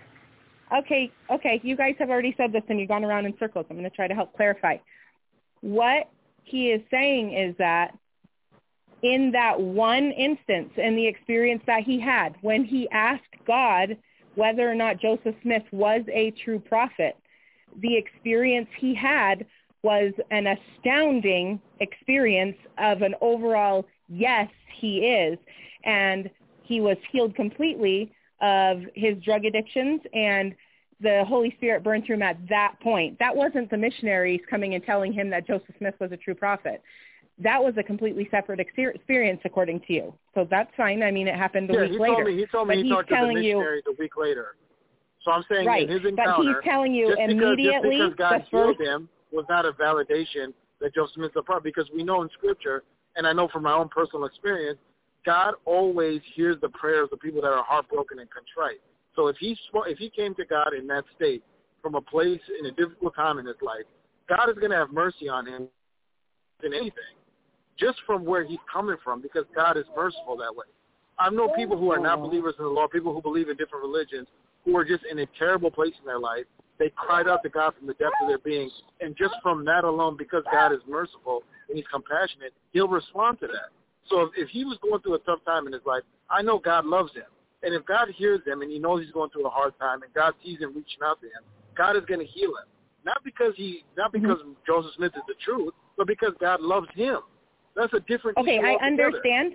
Yep, and I understand exactly what you're saying, but what you're saying is you're trying to interpret what he was telling you was his answer of the truth when God spoke to him. You are trying to take your own inductive reasoning because you feel like in your experience, Joseph Smith was not a prophet. So you're telling him that he is wrong about his own witness and his own experience. Oh, that's why I asked him. So I asked him a direct I, question. I, I, understand. said, did God audibly tell you that? That's why I asked him. I said, did God audibly right. say to you so what that you're Joseph doing Smith is a in, prophet? Right. So what you're doing is you are trying to right. You're trying to pick apart his experience and the answer he got to have to fit your own reality or agenda to help you to believe what it is that you believe. That's what you're doing. No, man, I'm not we're, we're saying, trying to get to the base of the truth here because he's already agreed with right, me right, that and he's telling the you the devil truth. He's telling you as it is. No, but I'm telling you, he already He- acknowledged, and anyone who's dealt in the spiritual world knows this, that demons and the devil can manifest spiritual encounters they that sure feel can. like you're dealing with God. Exactly. So Yep. not every encounter They also create is from God. confusion and contention. Do you understand that? They can create a Well, the- confusion and contention, especially when somebody comes to their own conclusion and they're trying to refute everything that happens around them to meet their own conclusion and their own story. Do you understand well, that? So for the create truth, a is- confusion. contending from the truth is, is a Holy Spirit thing too, because Paul had a man by the name of Apollos, who he said debated the Jews vigorously, showing them from Scripture that Jesus was in fact the Christ. So contending for the Mhm. truth and and Mhm. exposing and and reprimanding what's in the darkness is part of what being a Christian is. That's what we have in the New Testament. When Jesus confronted and the, so the, when the you are- Pharisees, he didn't say to them, he didn't say to them, "Oh, you know what, guys, you guys just have a different means of perspective. You're just looking at things differently." No, he talked to them direct. That's the point. Mhm. Because evil or any Yeah. falsehood has to be addressed directly. Because one of the things that's going to send you to the lake of fire in the book of Revelation says those who believe in, uh, in a The falsehood. lie. So if Yes. you believe in something that's And they have wrong, no love for the truth. Exactly. So And what, they have so no love for the truth. say, So when you, you're would you say that Muslims, do you say that Muslims believe in the true God? Um, I wouldn't judge any Muslim based on um, one specific thing. So um, I Okay, do so not Muslim, like Muslims to do not like believe when that you Jesus group. Christ is the Son of God. For example, they don't Um, believe that. They don't believe that he died on the I cross. I understand that's your you understanding, and that's what you believe. Well, so that's what the I, I Quran says. Not, that's literally word for word Um, what the Quran says. The Quran states that. okay. So based on that you know, alone, Sounds good. can they go to evil, heaven? wicked, wicked, evil, horrible God sends Gentiles to hell when they've never heard the gospel of Jesus Christ, and the Mohammedans are Gentiles. In that is in So, that so now you're now you're trying to judge God and say that because God sent yeah, people to hell, absolutely. Because wrong for that? your ju- your God that you believe in would do that, but the God that I know doesn't do that. Oh, so Because so you when Jesus Christ said you when Jesus Christ said that the road is broad, Scripture. well, so so what, what did Jesus mean when he said that the road is broad that leads to destruction and the road that, that leads to life is narrow and few So God created, according to you, God created the earth, people that with a whole bunch of people, and he and all these people, 99 percent of of human civilization is going to be burned Whoa, up in the lake of fire. I, I'd be careful. I- I'd, wicked be, I'd be careful. I'd be careful what you're about to say God. because as a man, I, I would never, I would God. never, as a man, I would never try to judge God. That, that's something you got to be careful. I know you're the afraid person to ju- judging. I'm judging judge a you. false God that you believe. I believe I am judging You're, the you're, you're judging. God You're, you're judging the God of the. Bible. That's what you're judging. The God of the Bible. No, I'm not. I'm the God oh, of so your so what? Bible So what happens the in the Book of. Revelation? So in the Book of Revelation, when God is sending people to the lake of fire, you believe uh-huh. that God is wrong why don't you go that? to that? Why don't you go to that and see exactly who it is that Oh, goes now to the now lake you of hate fire? you hate you hate Death your brother. You hate hell. me. Death You hate and me? hell. No, I don't. I love you enough to You tell told me you you told truth. me to go to hell. No, I did not. So you hate me? Okay, hold on. You said why don't you Uh, go That's there? not what, What, I said. You need to stop. I'm going to mute you. I'm sorry, I'm muting you. Okay, because you're trying to talk over me and twist the words, which is what Satan does, and you're an accuser of the brethren, which is what Satan does. Now, I'll unmute you in just one minute. Who in the book of Revelation did John see go to the lake of fire? He saw liars, thieves, the cowardly, those who believe in, in practice of falsehoods, sorcerers, whoremongers, and all those who do not practice righteousness. He lists it out. Mm-hmm. And even the Apostle Paul gives a list in 1 Corinthians chapter 6, verses 9 through 10. He says that homosexuals, uh, sodomites, thieves, the covetous, extortioners, revilers, he gives a whole list of people that will not inherit the kingdom of God. Now, what I'm interested in you, because you, you brought up an interesting point. Are you are you trying to say that God does not, or according to your belief at least, that God doesn't send people to hell? I know God sends people to hell, but the the God that you Okay. believe in sends everybody to hell that doesn't accept the atoning sacrifice of Jesus Christ. Well, time out, time out. First of all, the book of Revelation in the Bible shows that there will be a multitude of people in heaven, and they'll be in heaven not because that they just believed in some ambiguous concept of God, but that it said they made their robes white in the blood of the Lamb. So there's Mhm. going to be a whole bunch of people from all over the world that are going to get saved through the name of Jesus Christ, and their robes are going to be made white by His blood. Not the name of Allah, not the name of Vishnu or Hare Krishna. They're done Well, by I, the I agree with you there, but what happens to all these people that have never even heard of the name of Jesus Christ? Well, we know we know that God is fair and that God will judge everyone according to their knowledge. So God is not going to judge Mhm. everyone the same. Jesus said, "He who knows his master's will and does things worthy of stripes will be beaten with many stripes. But he who does things worthy of stripes but does not know his master's will will be beaten with few stripes." So God is going to judge people differently based on your knowledge. So the more you know about Yeah. God, the more you know about Scripture, there's a higher level of responsibility and accountability, which is why Paul said, not many of you should become teachers, because those who are teachers shall be judged more strictly. So we know Yeah. that God is God has a difference in His judgment. So when it comes to someone in the middle of the, the Amazon who's never heard about God, never heard about Jesus, they're going to be judged differently than someone born in New York City who who's heard about God or heard about Jesus. It's not the same. So, but the way is narrow, and the, the they that are saved are few. So how do you how do you reconcile that when you're saying that all of these people before all these Gentiles never even heard of Moses or Jesus or whatever, they don't even know God. oh, they're they're, they're I- judged that's differently. massive. All the people that came before Jesus are different. It says this in the New Testament. Okay, but what It about all those the who- people after Jesus that never heard of the name of God? Okay, so it says that God overlooked their ignorance and their idolatry, but now that But Jesus the Christ way is King, He's commanded all men they that are everywhere to repent. few. Yeah, he's hun- okay. So let me go back to my when I talked when I had that encounter with the Lord. There are and I different told you, thrones when when I, when I got when I when I got in when I got in the Lord's presence, His holiness, His goodness, how pure He is, is on a level that our minds cannot even begin to conceive. We are so dirty and corrupt that no human being would even want to be in His presence. When I was in front, when I'm in the Lord's presence, I didn't want to be there because I felt like I was staining His holiness. The only reason I was acceptable before Him is because He forgave me and gave me the Holy Spirit. That's the only reason I could be before Him. Just like what happened with Isaiah. So in our in our normal state, without His Holy Spirit, without His cleansing, no human being would God. You wouldn't want to be near. You'd be terrified. So the idea that you think that any person from anywhere just willy nilly is going to walk in the kingdom of heaven is ridiculous. You don't know the God whom you're talking about. The God whom That's we not serve what in the Old talking Testament. about. That's not what I So- was so- talking about. But I'm also telling you in the book of Revelation. you're, you were trying to critique it God's holiness. that in You're saying order- God's sending people to no. I'm I'm critiquing the apostate Christian beliefs that that don't say what you just said. I understand all of those things, but that that Christian churches they don't believe those things. And I'm because not, I'm not, God I'm not defending what Christians prophet, believe. I'm talking about what the New Testament says. That's what I'm. That's what I'm basing everything on. Okay. And the New Testament is the one that says that New a large, says. a large people number of people are going to hell. That's not my word. That's, if you if you reject that, you reject the word of God. That's to your own detriment. I don't That's know not what I was saying, but it also says that the gates that go into the city of God are Israelite gates.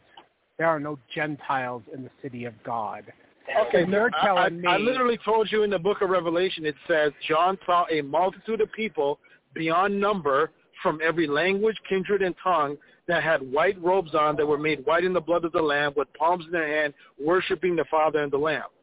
So we know for a fact that there are and going to be a massive amount of people in heaven. Of Israel and the Christians I don't I'm not disagreeing Jesus with that. Christ But I'm telling you that many Gentiles are going to get saved. Israel.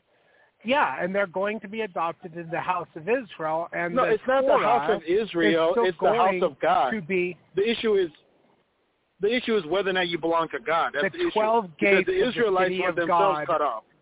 the only ones that go into the city of God in the twelve gates are Israelites. And if you're a No, it- it- Gentile does not- it does not, it does not, it does not say that in Revelation. Israel, in the So so who's the who's that multitude that, that that John saw? That multitude of people in white robes, who are they? they are adopted into the house of Israel because there is Okay, no so you're now Gentile you're now you're, you're just salvation that's just without a technical the term. But John described them as Gentiles, correct? He said that they were from every language, Mhm. kindred, and tongue. That's how he described them, correct? That means they're Gentiles. Yeah. well, there's Okay, so Gentiles so that are there's adopted issue into the house of God. I'm not Well, you're telling with me that. you don't have. Okay. You're, you're, we're dealing with your objection about people going to hell in large numbers. It seems like you're trying to say no, that I never said God will I somehow never be wrong said for that. doing that. That's words that you put in my mouth. That's words You- that you put okay. in my mouth. But you are trying to tell me that the, the the way is is narrow, and I was telling you, like who who is it in the book Oh, of who, Revelation okay. that Did I tell you that, or who, who who's made that statement that the road is narrow that leads to life, and that the way to destruction is broad and many aren't? Who said that? That's Jesus Christ. Okay, so now your objection is with him then, right? Because he made that statement. No, so are you saying no, that no. he's wrong for that? How is it I'm- I'm just- that it can be I'm just delivering the mail. Okay, hold on. I'm going to mute. Well, how is it that in one instance you have a whole bunch of people that are saved, a whole bunch, all of these Gentiles never heard of the name of Jesus Christ, but then in another instance he says that the the uh, the path to to destruction is broad and the gate to you know is is narrow. Like it, it seems like there's a contradiction, but there's not because there's different levels of heaven. Paul was Well, hold on. You you you heaven. added that last part. You added that last part when you talked about Paul talked all about these people. You, you said you said all these people in heaven that have never heard of the name of Jesus. I never said that. I said that the multitude that John saw, where they said that their robes were made white in the blood of the Lamb, meaning they were born again Christians. They were not a bunch of people that didn't know God. They were they were Gentiles who became saved. Yeah, and they're adopted into the house of Israel, and they are obligated. Yeah, but but they're but they're born again. They're, they're they're not they're not they're not heathens. They're not heathens that don't believe in Jesus. They're Christians. It says that they became saved during the tribulation. That's what it literally describes them as. So we know that they're born again Christians. They're not they're not a bunch of Muslims and Hindus and Buddhists in heaven. That's not what it's describing. Those are born again believers. Well, why why not? There's a bunch of Because Buddhists Je- because Jesus- because Jesus said, and, unless and a Mohammedans, no, because Jesus said unless a man is born again, Christ. Jesus said, unless a man is born again, he cannot enter the kingdom. Mm-hmm. That's what he Thank you. said. So your objection is with him, not me. I'm just telling you what he said. So he No, said, unless you're born again, you're not going in. with false that's that's the, the rules. interpretation of Scripture, and just Okay, because so you please, can read it and you have an idea, Please interpret that any of- other way. Then Jesus saying, unless you're born again, you cannot enter the kingdom of heaven. Tell me, tell me any other way you can interpret that other than unless you're born again, you're not going to be in heaven. What's the well, other? then I the talked about the three heavens and the different crowns and uh, and powers in Mm-hmm. Heaven. There there'll be different levels, which was Oh, taught by. So you, Paul. Who is you? What you? No, what Paul never Paul never added the caveat that you're about to add, which is that a non-Christian is going to be in a separate level of heaven. That's what you're going to imply. That's not what That's I Mormon said. That believes. not what I said. Oh my gosh! You think that you know what I'm saying, but you, in your head, Okay, you so have an make it idea clear. of Make- what you so think let's, I'm let's, say. let's make it clear cut.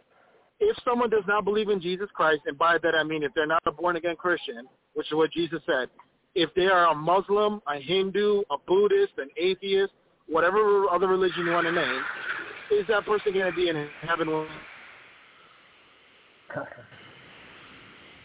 Hey, it's breaking up. What was the last part that you you said? Okay, uh, it's, it's, it's, it's direct question.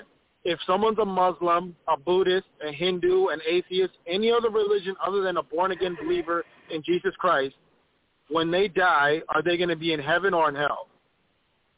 they're going to go to spirit prison, which is not understood by Oh, my- Christianity. Per- That's purgatory. That's a is- Catholic belief. You just, you, that's No, it's purgatory. That's what you're talking about. You said, oh my goodness, that, how is Jesus that different Christ than purgatory? said- Explain the difference. Hold on. Jesus Christ told the thief on the cross, Today, verily I say unto you, you will be with me in paradise. Which he went heaven. to paradise, but which was not where the Father was, because three days later he said, I have not yet ascended to the Father. Oh, okay. Now you're going to get technical. You're talking about Adam. You're talking about the bosom, Abraham's bosom versus prison. the Hades. Yeah, that's different. That's that was a spiritual holding place. I understand what you're talking about. You're talking about the same when we talked about the rich man that went to hell and he saw he saw Lazarus was in heaven or not or Well, there's Abraham's different levels bosom. of hell. I, I understand but that. No, you can't that, that go was into talking the about of God without being born yeah, again. Yeah, okay. Now you're getting But there is a technical. You're talking about when that's mm-hmm. separate. I'm talking about being with God, if you want to use that term, being in paradise, whatever term you want to describe it as, versus being in torment, which is two different states. Correct?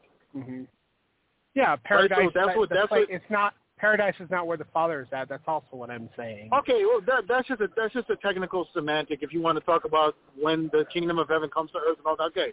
The point of the matter is you have two options. That's what Jesus described Lazarus and the rich man. The rich man was in hell and torment. Lazarus was in paradise with Abraham. Correct? There was two places. Yeah. Okay, and now But he said, and the rich man said, there's, there's a cavern things- between us. Okay, so now, if a person dies in their sin, apart from Jesus, believing in a different religion, are they going to be able to go into paradise where Lazarus went, or are they going to go where the rich man went into torment? If they believe in Jesus Christ and they're born again, they're going to go into paradise, which is not heaven. I agree with that. Now, what happens to the people that are not born again and do not believe in Jesus Christ? Where do they go?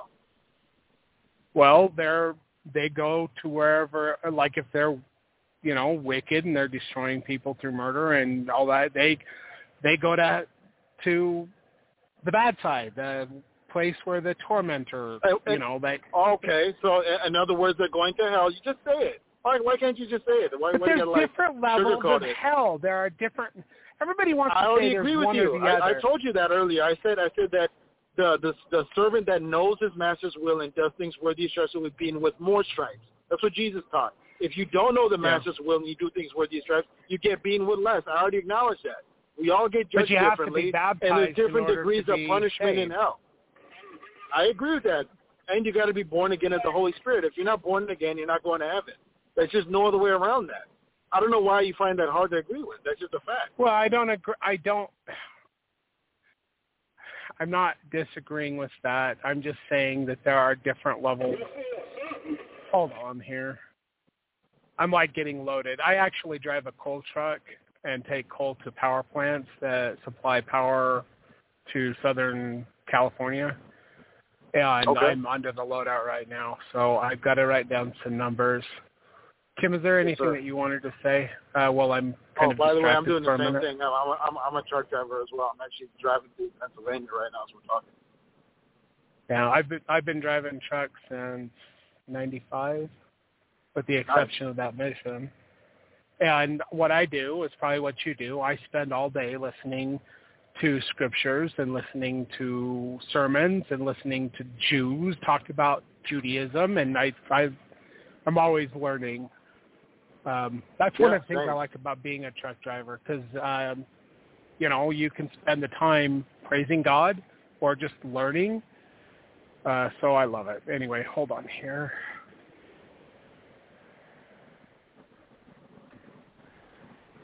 Next ticket will be zero two four three two headed down. Oh, I'm sorry. Mine's zero two four. You're zero two five.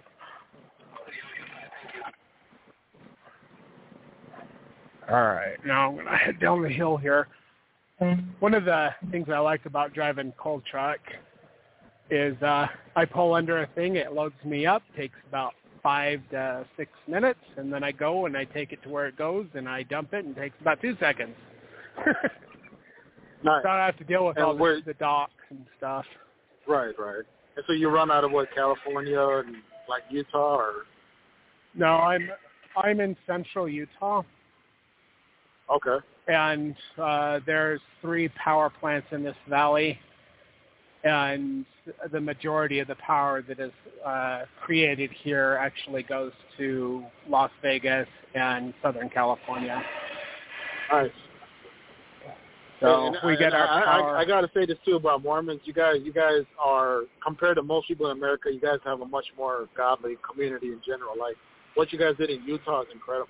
That's I I spent some time in Salt Lake City. That that's that's that's pretty amazing that you guys really achieved that. So you just you, you're as a group, you guys deserve a lot of credit.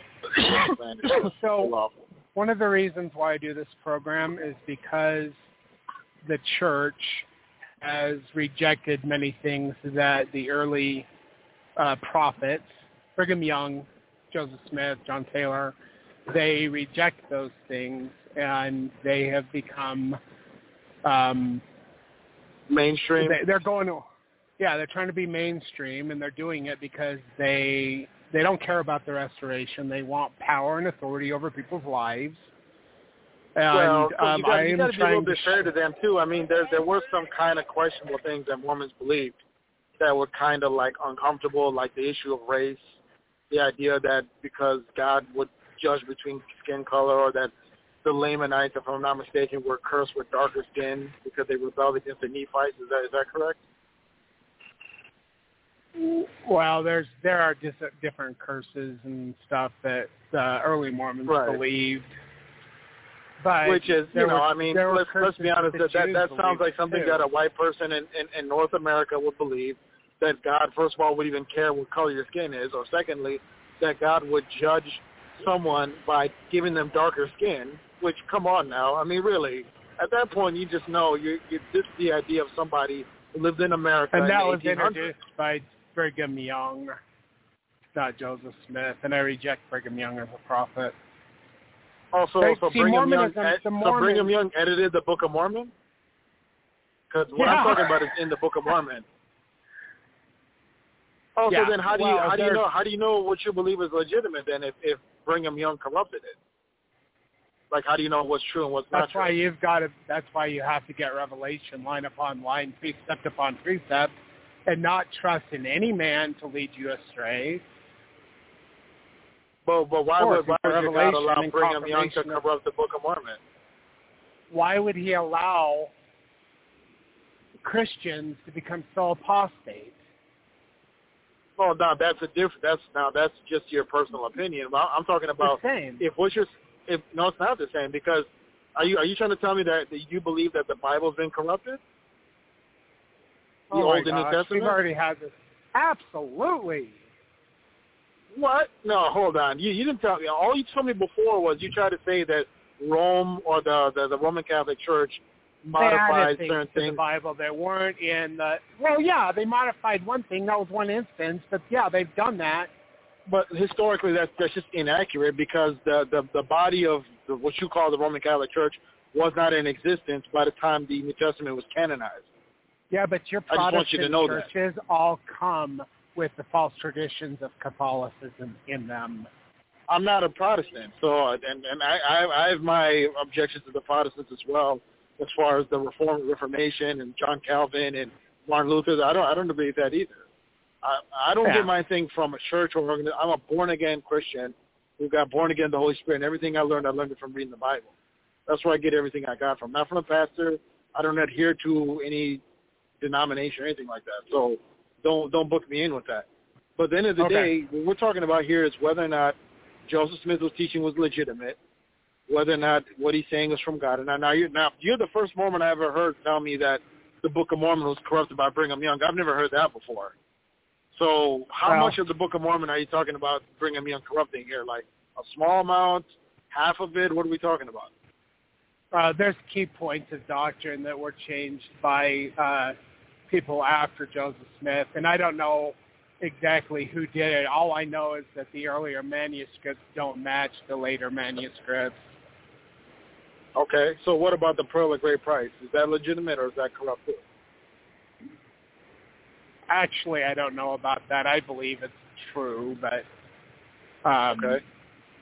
Doctrine of Covenants, do you feel the same way, or is that is that an up in the? Well, yeah, what's- what's the there's been things. Yeah, they've they've taken complete sections out of the Doctrine and Covenants and replaced them with other things.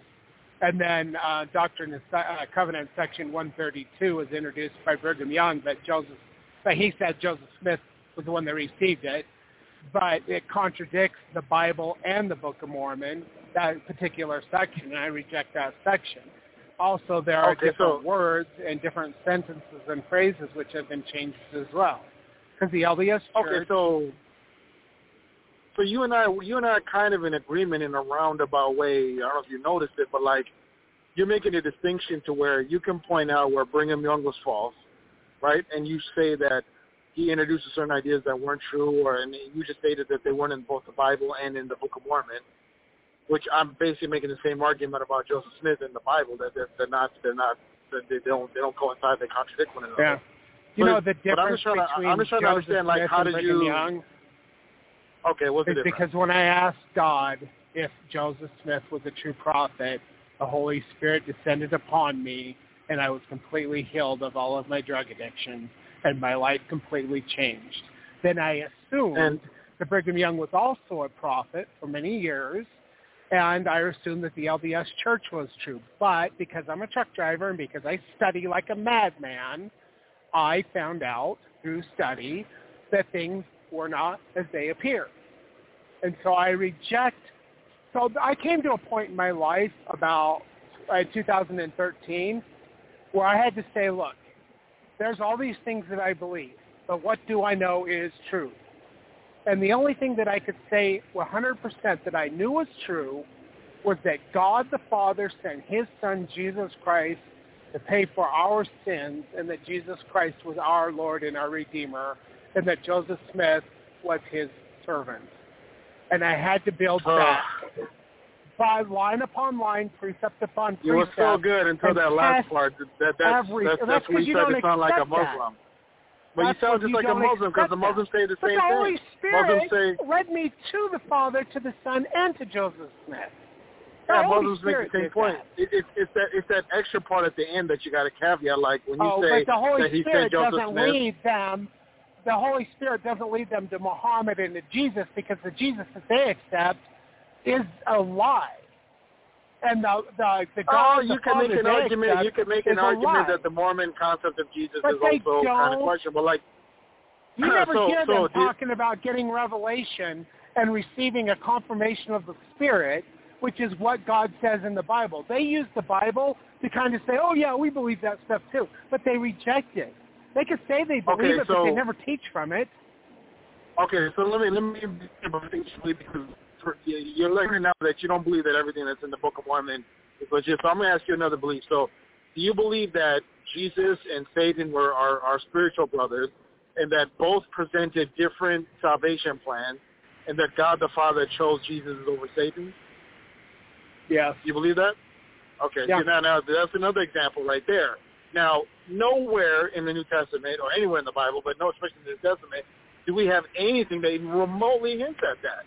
But That you don't have you have anything that Jesus taught during the 40 days after his resurrection, and you Yeah, don't have all of the now. stuff that John talked about. If Jesus taught, if everything that Jesus uh, taught was written down, the whole world would be filled with with his writings. We don't have Yeah, a but lot. but, but it it, But it if. God but it, chooses it to send a prophet to restore truth that was once taught and is lost, then that's God's prerogative to do, and He did that through the prophet Joseph Smith. Yeah, but we but we know how God's salvation plan came about because we know that the Lamb was slain before the foundations of the earth. So before the world was ever made, the the, the sacrifice of Jesus But he was Christ was already chosen in place. before the foundation of the earth. But you know what? Scripture is No, not wasn't chosen. I mean, God, God is. God is the author of it. He's the one that determined it. But now, what you're saying is, and this is where the issue when it comes to Joseph Smith is, is you're claiming that literally the devil came up with his own salvation plan, and then Jesus had his own salvation plan, and God basically chose between the two. And then God- gets even further because you, you guys believe that God. Right, exactly. You guys believe there was a war in heaven and that you believe that all of us beings here on earth, we were at one point spirit beings in heaven. We were we, we Yeah. took part in that heavenly war and that all the Yeah. ones who joined the side of the devil or who were cowardly, they're the ones that today are what we, what we consider the black and brown people of earth today, right? No, that's not what. That's not even what Joseph Smith or Brigham Young taught. Everybody that followed No, okay. Lucifer, everybody that Yeah. followed Lucifer, they became the demons when they were cast down to earth, and they will be destroyed in the lake of fire with all of the wicked. So Okay, so you don't you don't believe that black and brown skin was assigned by God as a curse. Well, yeah, I do believe that. There you go. But See I now, believe- now we're getting to the heart I of it also because now I also believe that we are all cursed because of the fall, and that we can be redeemed through the blood of the Lamb. I agree with that, but we're getting we're getting to this issue of skin color now because remember in the Book of Mormon it describes white as beautiful and dark Well, skin actually- as loathsome. That, that's that's how it's described in the Book of Mormon. Remember, in the Hebrew, the dark skin. you have to understand that the Book of Mormon, whether you accept it or not, is a Hebrew book with Hebrew mindset. And when they talk about whiteness and blackness, they are talking about the purity of a person, not their skin color. They're talking about wicked being dark Well, and black, I- like their father. I, the. I understand. I understand. I understand that concept, but in the Book of Mormon, we are talking about skin color because the Lamanites were given a skin co- a different color than the Nephites. That's why. That's why the Lamanites are considered the ancestors of the modern the day Native Americans. not- Correct. That's why they have red skin, right? That's where the whole thing came from. Because the Nephites had white skin like Europeans, Yeah. right? Well, you know, Exactly. they were they were told not to uh, intermingle with uh, the Lamanites because of their wickedness, and they were No, I, look, we're, no, we're, we're, we're dealing, we're dealing, we're dealing with the issue of skin color here. Okay, the reason I'm bringing this up, because I, I have this when I when I debate Muslims, and when I talk about the critique of Muhammad's revelations, I always tell them when you study Muhammad's revelations, whether in the Hadith or in the Quran, what you oftentimes find is Muhammad's revelations are oftentimes observations or understandings of people of his time, which is the sixth and seventh century. And when you come to Joseph Smith, what you often find are some of the things he brings up are observations of people of that time period. So in the 1800s Mm-hmm. in America, obviously race was a big issue. It was a Yeah. big deal about being white, about being black, about being a Native American, whatever. So Uh-huh. it's interesting how when you look at the Old and New Testament, you don't hear about race. Race is a non-issue. It doesn't matter. Remember, God told Samuel, I do not judge as men do, for men judge by outward appearance, but I, the Lord, judge by the heart. God doesn't care Mhm. what skin color you are because the scripture is clear that God determines what you look like, where you're born, what family you live in, what country you're going to be in. So none of us had any say in that. God decided well, you're what going to I'm be white. saying is black. that you have a you have a an interpretation that you believe, uh, whether it's in the Book of Mormon or the Bible that you believe, and that there are different interpretations that you don't even know about, and that Oh, no, no, I'm, I'm talking about what we, what we know what God has said. Because in the Old Testament, God, God- told us He doesn't care about what people look like on the outside. He said that's something and, only men and concern Joseph Smith with. gave black men the priesthood. Well, that there, wasn't there, something, there's some, that there, there, there, there's some Mormons. that Brigham Young There's some Mormons that would obviously disagree. with- There were some more. There are some Mormons that would disagree with you about that. Well, yeah, that, that you know, claim that black people cannot lot of- have the priesthood. Yeah, well, Well, I'm talking. I'm talking about more of the fundamentalist crowd that would, you know, that are more hardcore that would say that it's that black people cannot have the priesthood.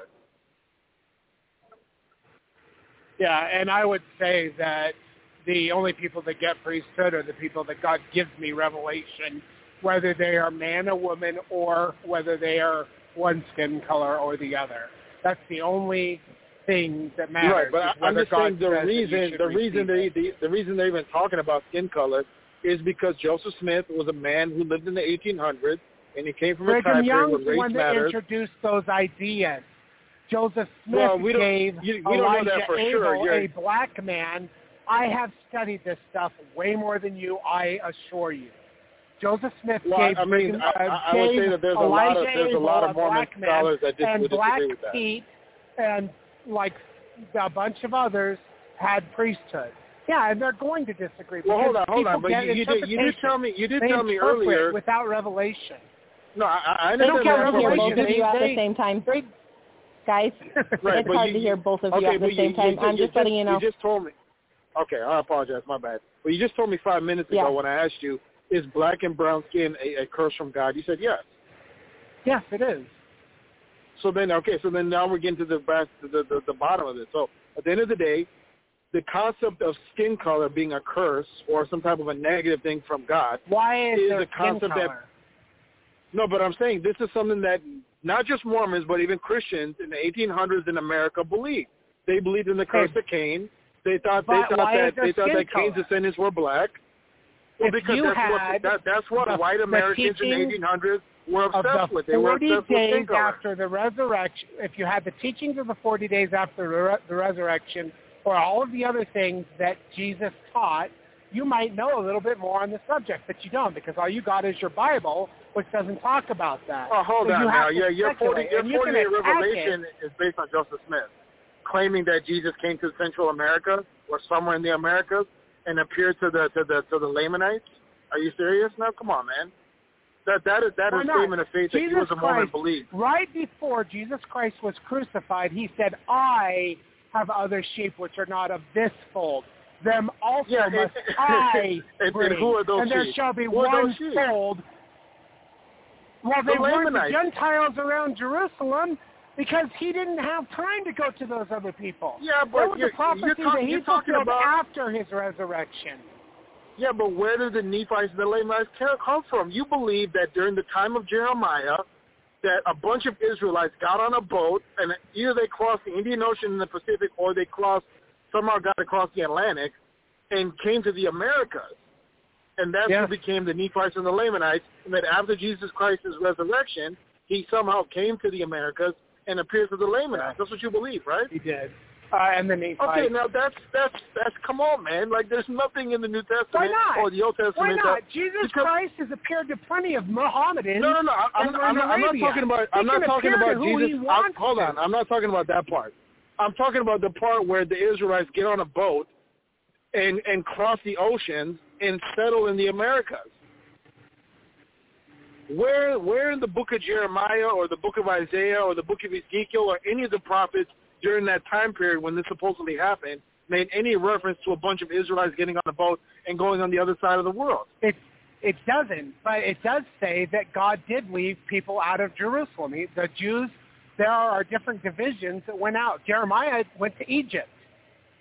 Yeah, and God Not told us where the they Jews. went. He said part of them go to Babylon, part of them went down to And Egypt, some of them and went other of them stayed in the places. land. You don't know where all God people's, uh, all of God's people Come on, went. that, that that's that's quite a stretch. Come on now, from from saying oh they no, went a couple not. hundred If miles. God decides, if God decides to Dude, send what- people in the in the dark of night out of Jerusalem, a small group of people, then hey, he might not talk about that, but doesn't mean it didn't happen. you, you don't think that that's kind of a big detail to ignore when we're talking about people either going a couple hundred miles north to Babylon or a couple hundred miles south to Egypt versus getting in a boat and going thousands of miles to the other side of the world and forming an entirely new civilization on the other side of the There planet? is people, there are people in China that are uh, from the tribe of Manasseh, and they've kept that tradition, and they know who they are, and they yeah, look that, like that's Asians believable. they've you know, intermingled you know why them. that's believable?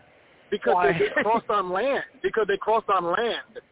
God what couldn't tell them to get on a boat. Did did God talk- tell Noah to build a boat? Why couldn't God tell the- Noah to build a boat?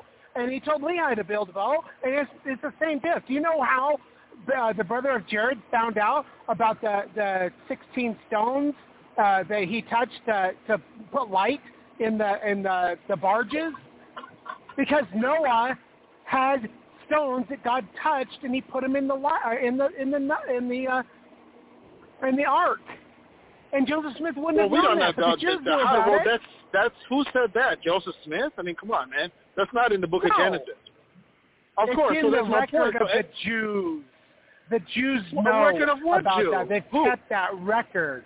They kept that who record. You talking about the you talking about the. Orthodox Jews? You talking about the Orthodox Jews? Or you talking about The a record that Joseph Smith is talking about? No, I'm talking about the Orthodox Jews. They knew that God gave Noah stones which emanated light to light up the inside of the ark. Okay, Joseph so Smith Paul told us. that. Paul told us. Paul told us do not listen to Jewish fables because we know that these people are ungodly. Okay, the, these same Jews you're talking about, the Orthodox Okay, Jews, they they believe So they believe because that it's Jesus not in is the in hell. Hold on, they believe that Jesus is in hell in in a boiling pit of feces. That's you what they get believe. your Bible You- from the Jews. no, no, no. I'm talking about the Orthodox Jews that you just claimed that that said that Noah had stones that lit up with light. Yeah, I'm they saying kept those same Jews point that you're citing, what my point they're is, okay. I'm just saying they're not a good source of information when they claim that your Savior is, is boiling in hell. Joseph Smith didn't know about that, but Jared, the brother of Jared, did know about that because he lived shortly after the time of Noah. And he knew about that, and he asked God to put those stones in his barges, his little arks that he came to the in the first trip before Lehi Well, hold on, hold on, time out. Who's who's Jared? You talking about the guy who got on the ship to come to the what is he, the predecessor of the Lamanites and the Nephites? Yes, the first, the first Okay, that that's when God's Joseph people Smith, man. That's, that's what I Joseph know Smith Joseph claims. Smith. Joseph Smith wrote that in the Book of Mormon, but he didn't know about the whole thing about the Jews and their tradition about the stones of light. But Jared did. Well, how do you know he Jared didn't know knew it, that? and How he wrote that? it. How did he know How do that? you know that? in uh, frontier You're, America, you're literally, did you're, he you're literally just taking his word for it. You don't no know. You don't know if you read that. Okay. How do you know? How do you know that Joseph Smith wasn't familiar with certain Jewish writings? How do you know that? We know he was searching for uh, for truth, right? He was studying different religions, correct? Yeah. Trying to figure out what church to go to and Yeah, everything. How do he you know had that he didn't he He didn't had come a huge that? library in, in Frontier America in Palmyra that he could go and, and learn all these things in a Christian place where there were no Jews. I'm just saying this whole thing is based upon you taking Joseph Smith's word for it. That's what it comes down to. This All whole of this- thing is this me idea- taking this God's idea of- word for it because God No, you're- revealed well, to me okay, you- that you have Joseph to Smith trust was Joseph a true Smith. prophet. Okay, but to at the end of the day, the idea need of to. Ne- Nephites One and second. Lamanites. Hold the phone. Okay. Calm down. Five seconds. I'll- Hold I'll- on. I just need to let you know. Okay. Hold on. Hold on. Hold on. I just need to let you know there is only about 15 to 20 minutes left of this, and then it will automatically um, shut down the program, and there will be no resolve. So I'm just uh, letting you both know that as of now. Um, also, uh, one of the main things, if you have uh, listened to any of the previous shows or broadcasts that are ever put out, one of the main things um, that we or he encourages everybody to do is um, not to ever trust in the arm of flesh. So that being Joseph Smith or any other man, even him or myself included, that you should go to God to get all your truth, and that is what he does also, and that was what he was trying to tell you. Um, and then you can go ahead and respond and twist it whatever way you want as per the rest of this. Thanks. Which is what I did. I went to God and God told me through a divine encounter that Joseph Smith was a true prophet.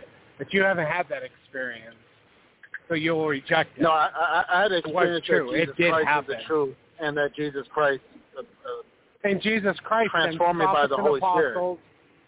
And in Ephesians chapter 4, it says that, that there are certain offices in the church which will be until all come in the unity of the faith, which includes prophets and apostles.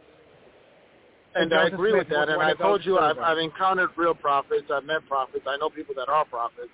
But that, but on the same Okay. token, you've also admitted that Jesus also said that there will be many false prophets, and to be on your guard and to judge them, you know, and not take anyone's word for to- it. At the end of the day, I mean, You have to and we can see it, it, it can happen in mass. I mean, we both agree that Muhammad was a false prophet, and look how many people he deceived. It's in the billions. Yeah, but we also agree that the world is full of false teachers that teach from the pulpit of Christianity. Right. So all, all I'm saying is if God, if God would allow, if God allowed Muhammad to exist and to deceive billions of people, don't you think that's even that it's remotely possible that maybe Joseph Smith might be a deceiver as well, and that he might potentially be deceiving a bunch of people as well? except for the fact that I went to God personally and asked him, and God healed me, and the Holy Spirit descended on me with great power. And not only Right, that, and there- and there as are a Muslims that the believer same in thing. Jesus Christ, as a believer There are in Muslims Jesus that make the Christ, exact same claim that and you're as making a right now. believer that Joseph Smith was a true prophet, God came to me in the person of Jesus Christ, and I embraced him in the flesh, in the light of the noonday sun. With all of the things that Can I, say believe something? is Yeah, Joseph yeah. Smith. Can I you say don't know something? that. Go ahead. Can I say something? Um, so one, what was your name again? Sorry, I forgot. What was your name? Michael. Mike. Hi, Michael. Um, so one of the things that um, you are trying to do, and one of the things you see a lot in um, every lie that has ever existed. So in every single lie that has ever existed, one of the best things that anybody can do in a lie itself is actually insert the truth. Okay? So there is a partial truth in most lies that are deceiving, that are the best deceivers. Okay? So, and one of the things that you're doing is you're trying to compare and contrast his reality with every Muslim thing or, uh, you know, whatever religion you want to insert there because you've talked about a few of them. Um, but you're trying to equate his experience only to that. And then you're also trying to um, insert Joseph Smith as a Mohammed or such or whatever. Um, though you might feel like that is true because you have only lived your experience and what you believe your own truth is, which is great if that's where you're at right now. Everybody's at all different levels. That's wonderful. Um, however, what you're you're failing to understand and um, and listen to is that in his reality and what he has lived through himself and what he has gone through is he is telling you that he has lived through seen God face to face, hugged, embraced him, and in his um, own um, experiences that he has had, um, he is telling you that he has been told not from another man and not from um, just because he wants to believe in Joseph Smith or because he feels like um, Joseph Smith is better than a Muhammad or anything like that. He's not telling you that. He is directly telling you that he knows, that he has been told, that he has seen God and that his experiences have told him that Joseph Smith is a true prophet. Now, I understand that what you're saying um, is that he can't possibly be because of his fruits, is what you're saying. However, the fruits that you are um, putting out there of this man are actually falsities, or there are falsities in what you're saying, because there's actually no proof in what you're saying. It's kind of like a hearsay. Like I could say uh, Michael is a man, and you could say, well, no, technically I am uh, transgender, or you Well, can like say that you're something different than you are. to But hold on, I have a and he point. sent his enemies Well, to slander Joseph Smith. Right, but I have I have a point. So all I'm saying is is that there is truth that you hear or that you get from other men, and you know the same thing from me. You uh, you know technically, according to Paul, I shouldn't even be talking or allowed to talk or speak of such things because I am a woman. Um, however, um, what I'm saying is church, that by the way. no matter what anybody is telling always. you, I know in church, I understand. I understand that that's what it says. Um, so, but what I'm saying is that there are um, things that are said about every person, every individual, and there are things that he is telling you that you are telling him other, you know, likewise, and there are things that you are saying or bringing up. However, the truthfulness of what is being said is a lot of hearsay unless if you yourself take it to God and ask if those things are true. Now, there are things that do say, and like you guys have already, you know, hashed out in the beginning part of this whole um, conversation, was that um, there are things that you feel like the devil could deceive you.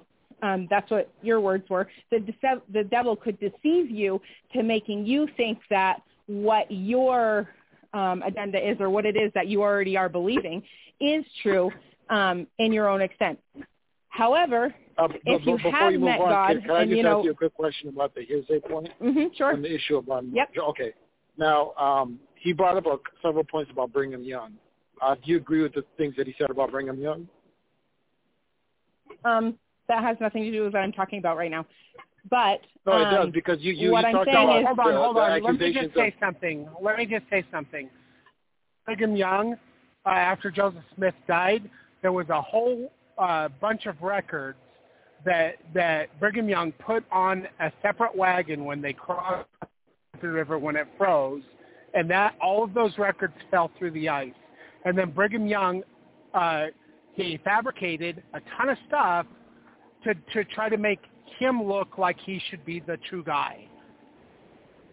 But it contradicts. Okay, but I just I just want to I just want to make sure that that you guys both agree on this point because you mentioned the infidelities of Brigham Young, the the, the, the multitude of women he was with.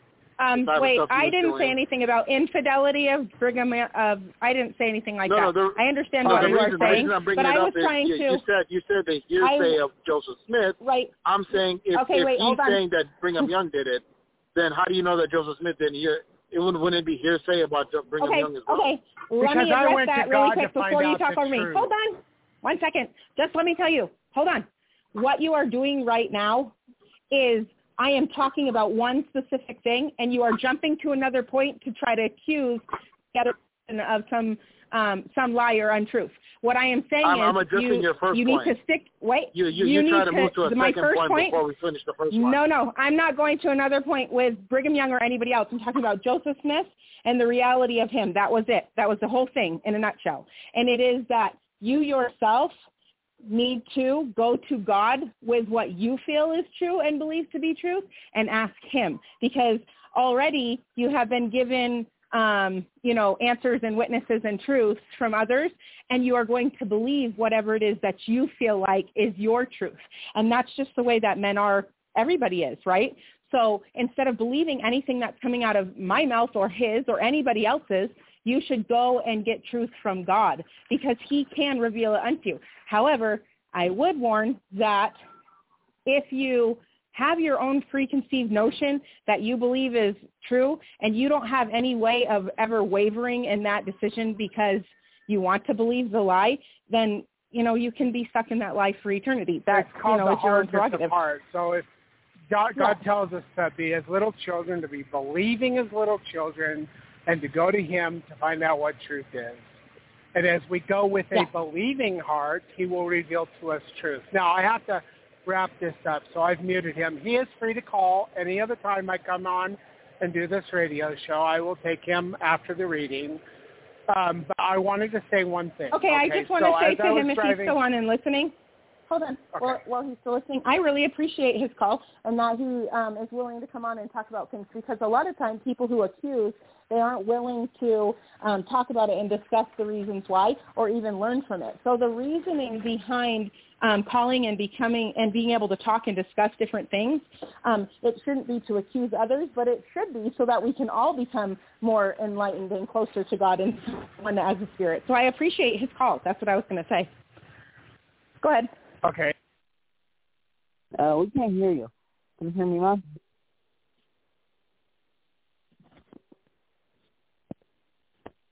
Mom. Can you hear me? Um, I can hear you. I cannot hear. I can't Mark, hear I can't hear you anyone anymore. other than you now. I hear you now. Can you hear me now? Oh, he must be. Oh yeah, I can hear you. Go Yeah. ahead, honey. Okay, I'm on Wash Plant, and it's going to break up just for 20 seconds, but I'm almost to the top of this hill. And I really wish that he would have stayed on. But for people who are listening to this program in the future, in the podcast, I'm going to tell you. I was on a load from San Antonio down to Brownsville, or down to Hidalgo near Brownsville, and I was listening to a Catholic radio station. Down uh, when that one ran out, I found a Protestant radio station, and these people seemed to be very sincere in what they were teaching, even though one was Protestant, and one was Catholic. And I asked God, what about these people? Because they believe the traditions of men mingled with Scripture. And he told me that he wants to reveal truth to everyone, but they damn themselves through their own false traditions and their false beliefs, and he cannot speak to them. And this individual who is calling in tonight has a hardness of heart, not a believing spirit. He is not like a little child seeking truth. He is an accuser of the brethren, and he is hard in his heart, and God cannot speak to him unless through a divine miracle, uh, if he has a foreordained mission like Paul did. But for the majority of the people, he cannot speak to them because they damn themselves through their own hardness of heart with their false traditions and their false interpretations of Scripture. But God wants to reveal truth to everyone. But he also gives them free agency to believe what they believe. So anyway, um, so with that being said, if you are listening to this podcast, you are welcome to call anytime, even if you disagree with me. And in fact, I enjoy the disagreement. In the fact, like Ben Shapiro, he, he tells, if you disagree with me, go to the head of the line because he wants to talk to those people that disagree with him. And Jesus Christ, he talked to those people who disagreed with him too. And I'm grateful he did because there was a lot of truth that came out as he was addressing the rabbis that didn't believe him. And so, you know what? Bring it on. Thank you for calling Michael from Minnesota. Or maybe he's not from Minnesota. Maybe he's just driving because he's a truck driver. But anybody can call in after the reading of whatever we're doing. If we're going live, anybody's welcome to call in.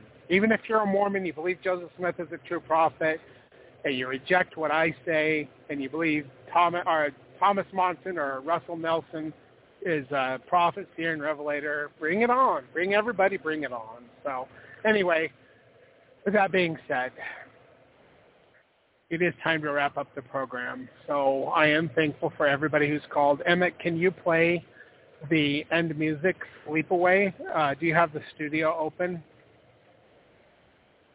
I can't hear you, Emmett. Yeah, I muted myself. Yeah. Okay, uh, go ahead and play the music, and we'll be back on later with another episode of Fundamentally Mormon as a part of the Zion's Redemption Radio Network. And have a good day. go ahead, Emmett. Kim, just stay on until the music's done.